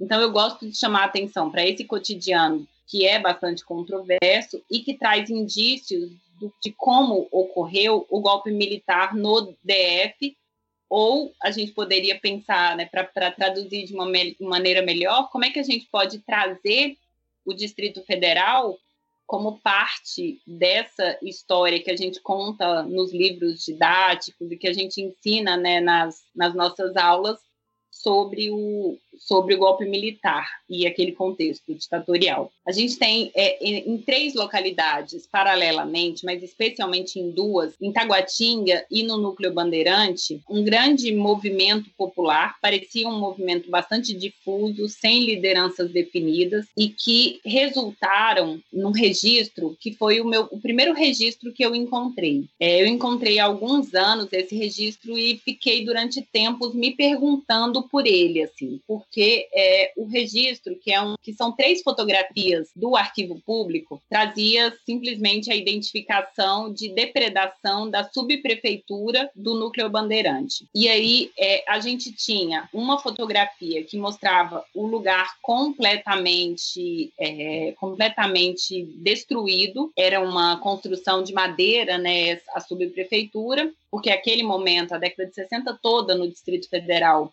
é um, tem a gestão das prefeituras, então a gente tem prefeituras durante toda a década de 60, não existia uma estrutura de GDF, essa estrutura só vai acontecer no final da década de 60 e, portanto, é uma estrutura da década de 70. Então, até então, a gente tinha as prefeituras e as subprefeituras em cada uma das cidades. E aí, na subprefeitura do Núcleo Bandeirante, acontece essa grande depredação e o arquivo público, através da. Na verdade, o arquivo público guarda um registro que é feito pela Secretaria de Comunicação Social, portanto, um registro do governo, né, que, é, que traz o, o, local completamente depredado, uma coisa que me doeu o coração, porque tem um monte de documento jogado assim, coisas queimadas, rasgadas. Então, é, é isso, é esse cenário de destruição. Eu imagino que fontes também foram destruídas naquele contexto. Então, duas duas cenas, duas fotografias que mostram a depredação e uma terceira que mostra uma tentativa de diálogo com esses populares que haviam é, feito aquela depredação na, na subprefeitura. E aí eu fiquei com isso durante muito tempo, tentando entender e encontrei depois um registro falando também de uma depredação em Taguatinga, porque o que era a preocupação do Estado, e é interessante para a gente entender como é que as fontes históricas são produzidas, né? Naquele momento, o objetivo era pensar como é que os, é, como é que os próprios, os prédios públicos foram, foram destruídos naquele contexto. Depois, quando essa fonte é guardada, ela registra justamente o, uma, uma tentativa de negociação do governo. No caso, foi Darcy Ribeiro, uma das grandes lideranças, porque ele era chefe da Casa Civil naquele momento, e no Distrito Federal a gente tem durante toda a década de 60 uma gestão concomitante, então tem ações que são do governo federal, outras que são das prefeituras e ainda a Nova Cap, que exerce funções de Estado naquele momento. Então, a, a preocupação da prefeitura naquele momento é registrar isso. O que fica para a gente é o registro de uma depredação e essa informação de que populares estavam ali presentes. Então, eu fiz uma busca na hemeroteca digital da Biblioteca Nacional, que é um material maravilhoso que a gente pode fazer vários, colocar, colocar palavras-chave e fazer vários recortes para pesquisa. A busca está muito facilitada nesse sentido. E aí eu encontrei recortes de jornais que acompanharam durante dias todo, toda essa convulsão social que aconteceu. Então, a gente tem o fechamento de Taguatinga, então fala-se de 20 mil trabalhadores, e aí aí o que é, me pareceu muito significativo desse contexto de 1964 é que a reivindicação é por comida, por moradia, por trabalho, por água potável, por condições de assistência social. Era a reivindicação por escolas para as crianças, era a reivindicação de refeitório para as pessoas que não tinham condições de viver naquele momento e essa demanda por trabalho. E isso é muito significativo porque é, a gente sabe que há, na década de 60, um refreamento das obras. Vocês sabem que Brasília foi inaugurada sem estar pronta, ela não está pronta, então as obras permanecem durante toda a década de 60, muito refreadas. Aí por quê? Aqui a gente tem um outro, uma outra chave de compreensão do que foi esse movimento popular, porque há sem dúvida, um movimento popular que diz respeito a uma população profundamente precarizada. Por isso que o lema deles é pão ou morte. Então, isso aparece nos jornais, nas bandeiras deles, né? Pão ou Morte, que demonstra que é um movimento de trabalhadores, com algumas lideranças que despontam, mas há uma espontaneidade no movimento. Então, as demandas são essas. Não pode ser por acaso que a gente está vivendo um contexto de golpe militar. Então, o jornal, ao mesmo tempo, os jornais, ao mesmo tempo que mostram esse movimento em Taguatinga, a depredação da subprefeitura do Núcleo Bandeirante, mostra também uma grande manifestação na esplanada. Então, as coisas estavam acontecendo paralel, paralelamente, né? E aí, um, um discurso que é uma tônica muito forte, para além dessa demanda dos trabalhadores, é um combate a um movimento que alega-se que também naquele momento estava sendo articulado dentro do Congresso Nacional e que tem uma importância central para a dimensão local da, da história do DF, que é o que, naquele momento, é chamado de movimento retornista. Então, esse também é um, um aspecto pouco conhecido da história do DF porque durante toda a década de 60 não se sabia exatamente se a capital permaneceria sendo Brasília. Aí, naquele momento, o que, que a gente encontra? E aí, buscando os discursos daquele momento no Congresso Nacional, a gente vai encontrar efetivamente um debate muito intenso que, poucos dias antes do golpe, né, dizia sobre o retorno da capital para o Rio de Janeiro e a proposta, que também apareceu por parte de vários, é, de vários congressistas, de transferência da capital para São Paulo. Então, essas questões efetivamente apareceram. O que o jornal faz, aí quando a gente faz uma leitura discursiva do que os jornais constroem, o que os jornais fazem é misturar as coisas tentando apagar ou, ou, secundarizar as demandas que são apresentadas pelos trabalhadores. Então, parece que os trabalhadores, é isso que o jornal nos dá a entender, mas eu desconfio dessa leitura, né? É, o jornal nos dá a entender que os trabalhadores estão indo para a rua para impedir que a capital retorne. E aí eu fico me perguntando, o quanto para esses trabalhadores que estavam pedindo pão, que precisavam de trabalho, que queriam condições mínimas de vida, que estavam morando nas ruas de Taguatinga, era uma população gigante, muito maior do que a população que vivia no plano piloto nesse momento. Então, será que essas pessoas, de fato, estavam atentas, estavam preocupadas e estavam realmente é, pensando se era interessante ou não, se valeria a pena ou não se engajar numa luta para que a capital não retornasse, a gente tem ali um movimento muito, muito interessante que fala, por um lado, é, dessas lutas que são lutas de base popular, e a partir dali me parece que não, é, não havia realmente uma, uma, um movimento organizado, mas a partir dali se desencadeia um movimento muito significativo. E aí, como é que eu consigo perceber isso? Quando eu vou no Arquivo Nacional e vou colocando os nomes das pessoas que aparecem nas matérias de jornal, e essas pessoas estão sendo todas mapeadas, e durante toda a década de 60 e 70, durante o período ditatorial, são pessoas que vão ser recorrentemente perseguidas. Então, a gente tem uma participação bastante ativa narrativa desses sujeitos que vêm de movimentos populares. Então, o que me chama a atenção nesse aspecto é isso: é que movimentos populares de base comunitária realmente, que vem de demandas da demanda de trabalhadores extremamente precarizados, tenha ganhado uma dimensão e, de alguma maneira, em alguma medida, tenham, inclusive, se organizado a partir disso. É o que a gente percebe quando identifica ali uma liderança que vai ser depois apontada como uma liderança como Raulino Cruz, Luz. Raulino Luz é uma figura que aparece que durante toda a década de 60, 70, ele vai se envolvendo cada vez mais com esses movimentos. E aí, eu, quando eu penso esses movimentos populares, eu gosto muito de lembrar também do Badernaço, que foi um movimento que aconteceu em Brasília no ano de 1986, que tem a ver já com outro contexto, mas que a gente poderia traçar um paralelo é, muito, muito bem, assim, né, muito bem constituído para pensar esses elementos de como há uma mobilização popular. Evidentemente que no Badernaço de 86 a gente tem uma presença muito mais organizada dos movimentos sindicais, das organizações, mas há também uma espontaneidade no movimento do Badernaço que por vezes é desconsiderada. Então, o Badernaço também é um movimento que tem características de movimento popular. Por isso que, para pensar a, a existência dessa, dessa, desse, desse lugar que é o Distrito Federal como localidade, é muito importante considerar como esses sujeitos aparecem nessa história, como esses sentidos de pertencimento tão colocados e tão colocados a partir da luta. Eu acho muito importante dimensionar isso para que as pessoas é, consigam visualizar para além das questões político-econômicas mais amplas que estão ali colocadas. É, nesse sentido, também tem um filme que é muito interessante que eu é, queria sugerir, já que eu estou nessas sugestões de filmes aqui, que é O Outro Lado do Paraíso, que mostra justamente o contexto ditatorial, a participação das, das comunidades eclesiais é, de base e essa atuação da Igreja Católica junto aos movimentos populares em, é, no Distrito Federal, para além do plano piloto.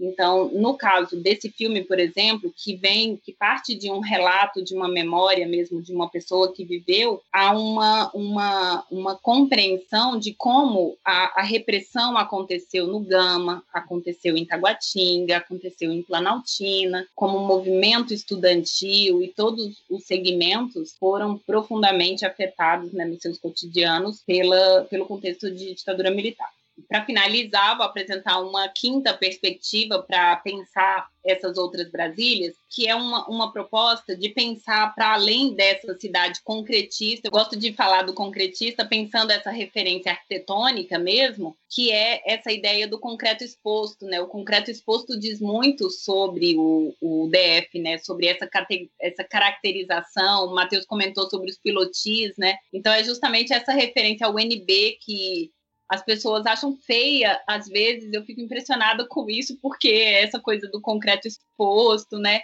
Parece inacabada, então isso é muito significativo também. Mas para além né, dessa cidade concretista e permeada pelas, pelas existências individuais, é uma chave de leitura que ainda é pouco considerada é pensar como é que a gente pode reconhecer as alteridades a partir da, da presença de sujeitos coletivos dentro do, do, do, DF. Eu ia comentar isso no início, depois eu não comentei, porque eu falei que não é, não é a minha pesquisa acadêmica DF, porque na verdade eu venho de uma trajetória que eu pesquiso desde a graduação e trabalho com formação de professores indígenas desde a graduação, então tenho uma experiência enorme e as minhas pesquisas né, de graduação, de mestrado e doutorado foram todas voltadas para a história indígena e hoje eu tenho pensado muito as epistemologias de povos e comunidades tradicionais. Eu trabalho num mestrado que é uma proposta super inovadora dentro da Universidade de Brasília e estou nesse mestrado como professora permanente e já trabalho lá há 10 anos, na verdade, participei da formação desse mestrado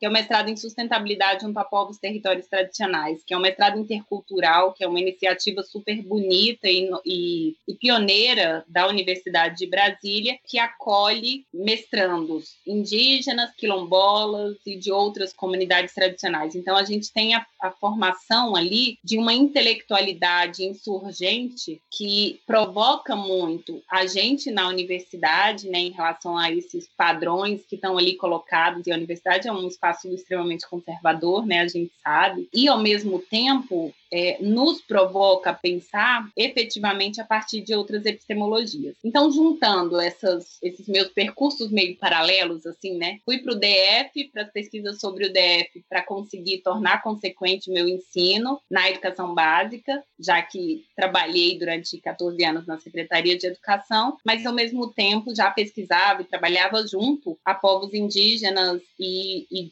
quilombolas e de, de comunidades tradicionais. Então, eu comecei a me perguntar perguntar como é que a gente podia é, reconhecer esses sujeitos dentro da história do DF. E parece uma pergunta que faz muito pouco sentido quando a gente pensa essa, essa Brasília toda centrada no urbano. Primeiro, a perspectiva rural, que ainda hoje predomina dentro do DF é bastante desconsiderada. Então, a gente ainda fala de Brasília como lugar urbano, mas a gente tem uma, um, um, conjunto de localidades que fazem parte desse universo rural. A gente tem escolas de educação do campo muito, muito consolidadas e bem inventariadas e que fazem um trabalho diferenciado. Enfim, há uma dimensão que não é só essa dimensão do urbano. Então, eu comecei a me perguntar o que, que existe para além dessa cidade concretista e permeada por essas existências individuais. E aí o exercício foi então de pensar como é que os sujeitos coletivos existem dentro, dessa, dentro desse contexto. Então, a reflexão começou por tentar reconhecer como é que a gente pode, caminhando pelo quadradinho mesmo, né? Porque o mapa é aquele quadradinho que a gente conhece.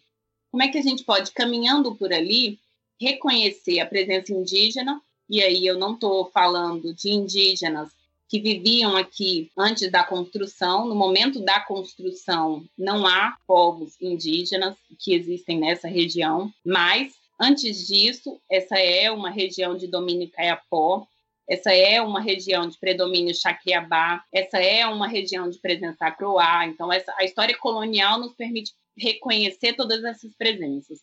Então, essa é uma possibilidade. Mas é a minha provocação, e aí eu estou terminando, encerrando agora um curso oferecido para professores da Secretaria de Educação, são 70 professores, em sua maioria, mais de 60 deles são professores de história, e tem sido uma formação muito interessante em que a gente perpassa todos esses elementos das outras Brasílias. E aí o que eu propus, então, para esses professores foi que eles percorressem o DF virtualmente agora nesse momento, porque a gente está no contexto da pandemia, né? Que eles percorressem o DF tentando reconhecer essas, essas presenças, que são presenças desses territórios não hegemônicos, a partir das comunidades tradicionais. Então, eu propus esse exercício a partir do reconhecimento de itinerários da presença indígena, da presença quilombola, da presença de povos de terreiro e da presença de povos ciganos e foi uma, uma experiência fantástica, tudo que foi produzido pelos professores. Então, quando a gente pensa o itinerário de territórios quilombolas, é, causa já uma surpresa lembrar que existe dentro do, do quadradinho ali, né, no, na fronteira com Goiás, na, na, nas proximidades ali da cidade ocidental, mas fazendo fronteira com o DF, um território quilombola que é o Mesquita. O Quilombo Mesquita teve uma participação, é, o Quilombo Mesquita é uma história que remete ao século XVIII, que está presente nessa região. E toda a, a, a expectativa compartilhada ali pelos, por esse Planalto Central, esperando Brasília, também acontece dentro do Quilombo Mesquita. Então, em alguma medida, essa, essa expectativa do progresso não é exatamente dimensionada por essa comunidade negra rural que vivia ali, mas eles são profundamente impactados já, no, já nos primeiros momentos. Então, é, é uma história que remete ao século XVIII, e esses quilombolas do Mesquita participam ativamente da construção de Brasília. Então, por exemplo, o Catetinho é, tem uma, uma experiência muito interessante também que eu vivi, porque eu soube que é, quilombolas do Mesquita tinham participado da construção do Catetinho. Eu fiz um filme, fiz um material que está inclusive no Museu do Catetinho, contando a história dos trabalhadores que construíram, né? Desconstruindo esse caô de que foram os amigos do JK, que, na, os amigos da Bossa Nova que construíram e tal. Então, é, nesse momento, eu, eu identifiquei a participação de trabalhadores quilombolas. E aí foi muito interessante, porque eu levei as fotografias e eles é, começaram a se reconhecer nas fotografias da construção, que eram aqueles trabalhadores anônimos, né? Esses que eu comentei, que não tem rosto, que não tem nomes, que, que não, não, não aparecem como sujeitos. E aí o que é muito interessante é pensar como é que a gente, então, traz esses sujeitos a partir de um reconhecimento que é o deles como sujeitos coletivos. Então, quem são esses que fazem parte de uma mesma comunidade? Eles não se identificam tradicionalmente como quilombolas, eles se identificam como os mesquitas, porque eles são os mesquitas desde muito tempo, né? desde o século XVIII, pelo menos. Não há, então, registros na memória desses, é, dessas pessoas de viverem em outro lugar. Eles participam completamente da história e das memórias né, nesse lugar. Então, o, o Mesquita é um desses registros, e, é, e eu tentei, então, provocar os professores a pensar o seguinte: que existem, quando a gente pensa esses itinerários, a primeira referência é esse lugar, que é o, o registro físico do território, porque comunidades tradicionais são muito associadas a territórios fixos.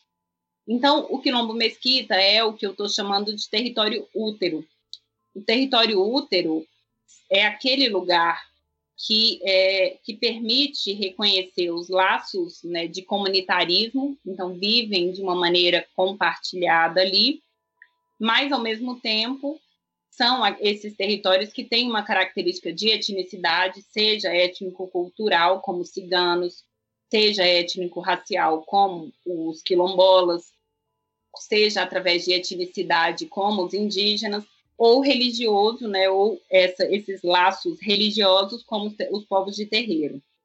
Então, uma primeira dimensão era essa, era reconhecer quais são esses territórios útero. Então, quando a gente pensa o itinerário quilombolas, a gente tem o quilombo mesquita.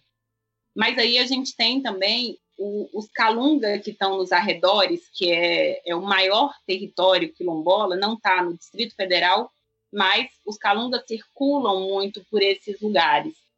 Então, uma questão que os professores trouxeram foi essa.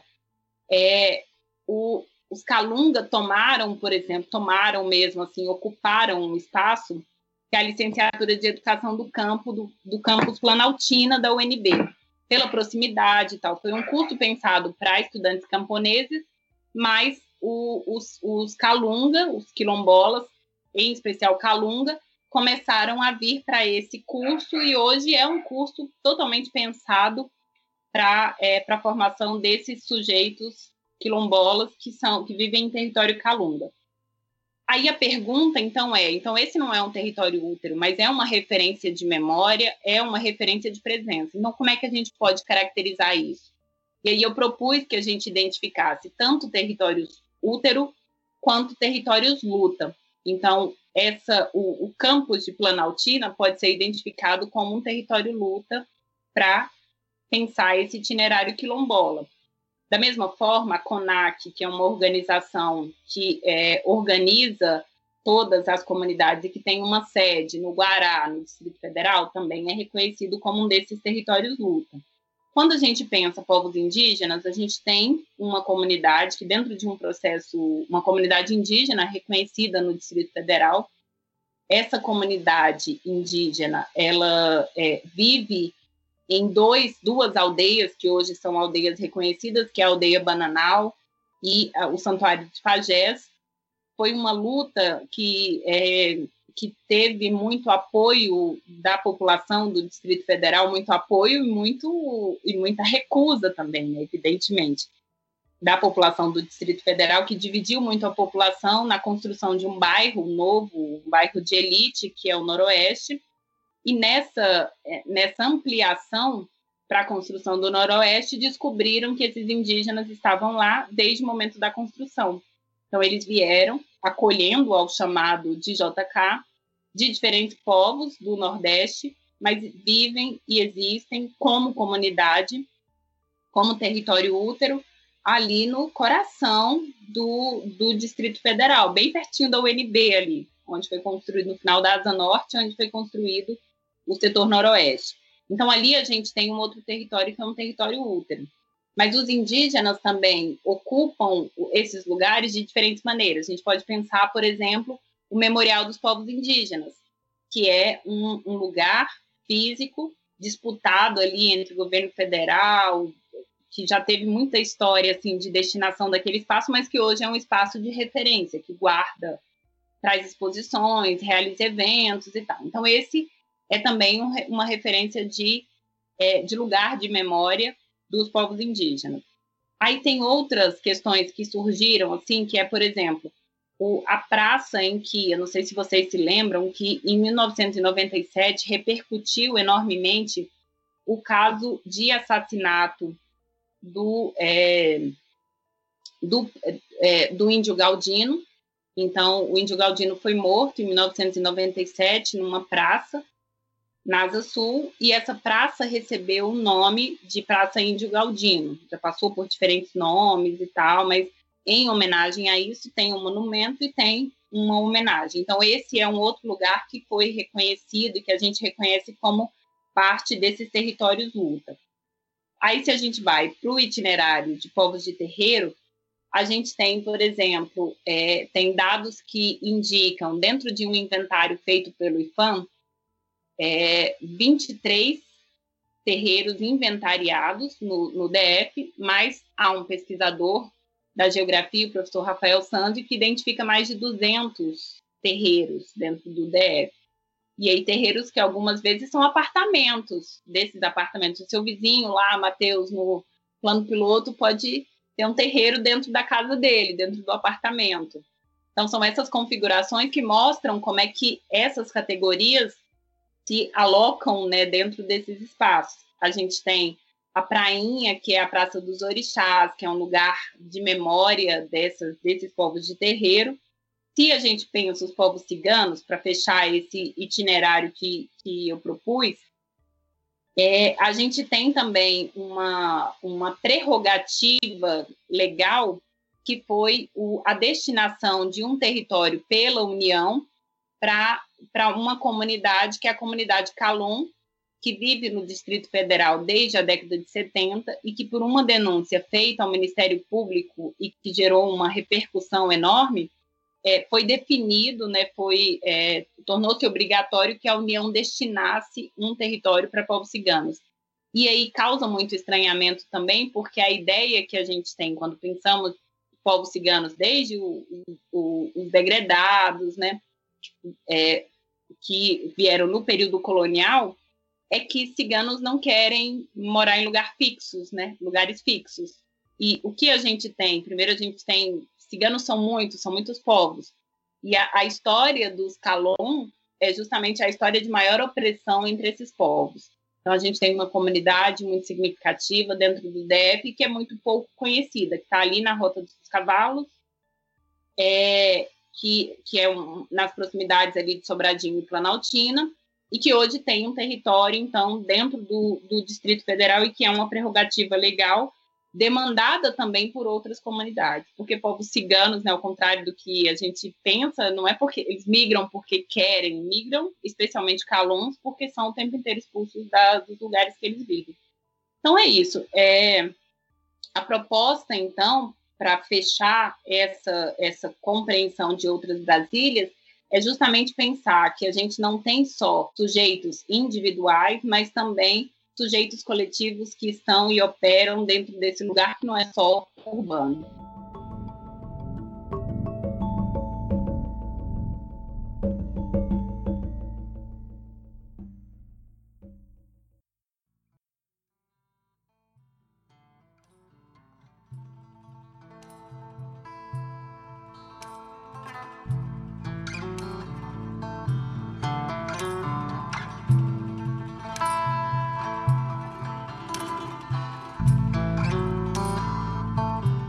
Acho que a gente acabou de ter aqui, né, um panorama extremamente completo sobre Brasília e sobre todas as possibilidades, como a Cristiane muito bem apontou, né, de falar muito sobre a história do possível que envolve a cidade. Eu queria agradecer demais a presença tanto do Matheus quanto da Cristiane. Queria agradecer demais a dedicação de vocês aqui com o nosso programa. A gente ficou bem feliz, estamos com um programa bastante completo. Eu acho que isso aqui, né, vai ser fundamental para várias pessoas, sejam que queiram conhecer mais sobre Brasília, sejam pessoas, inclusive, que estiverem estudando algo mais a fundo, porque, de fato, tem várias questões abordadas aqui, né? Tem vários eixos sendo tratados. Me parece que é um prato cheio. Então, gente, muito obrigado aí pelo, pela dedicação de vocês, muito obrigado pela fala de vocês, muito obrigado por terem participado aqui do nosso programa com a gente. Muito obrigado. A gente, eu que agradeço o convite e sabe que o Daniel é meu parça. Estamos junto aí para os projetos e para falar sobre história para todo mundo mesmo. Eu que agradeço o convite, estou à disposição sempre. Gente, eu também quero agradecer muito mesmo, de coração. E eu fui super mal educada, porque eu, no nervosismo aqui, preocupada com o tanto de coisa para falar, eu não agradeci, não comecei agradecendo, fui muito feio. Então, eu quero agradecer mesmo de coração o convite. É, eu acredito enormemente no potencial dessas iniciativas de verdade, acredito muito. Acho que a gente tem que,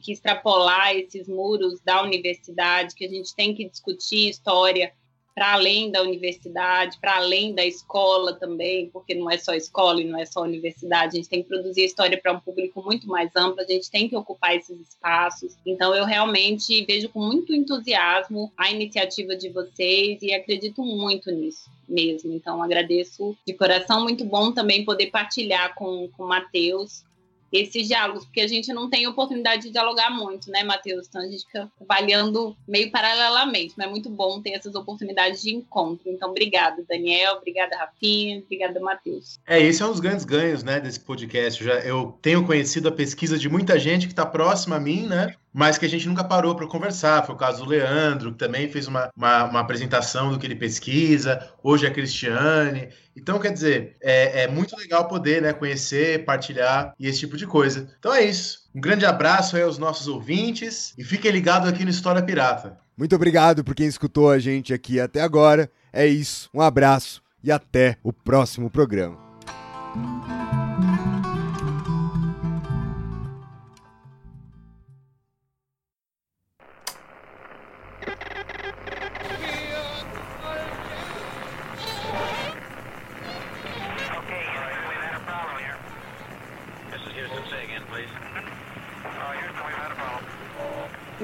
Misión internacionalista extraordinaria.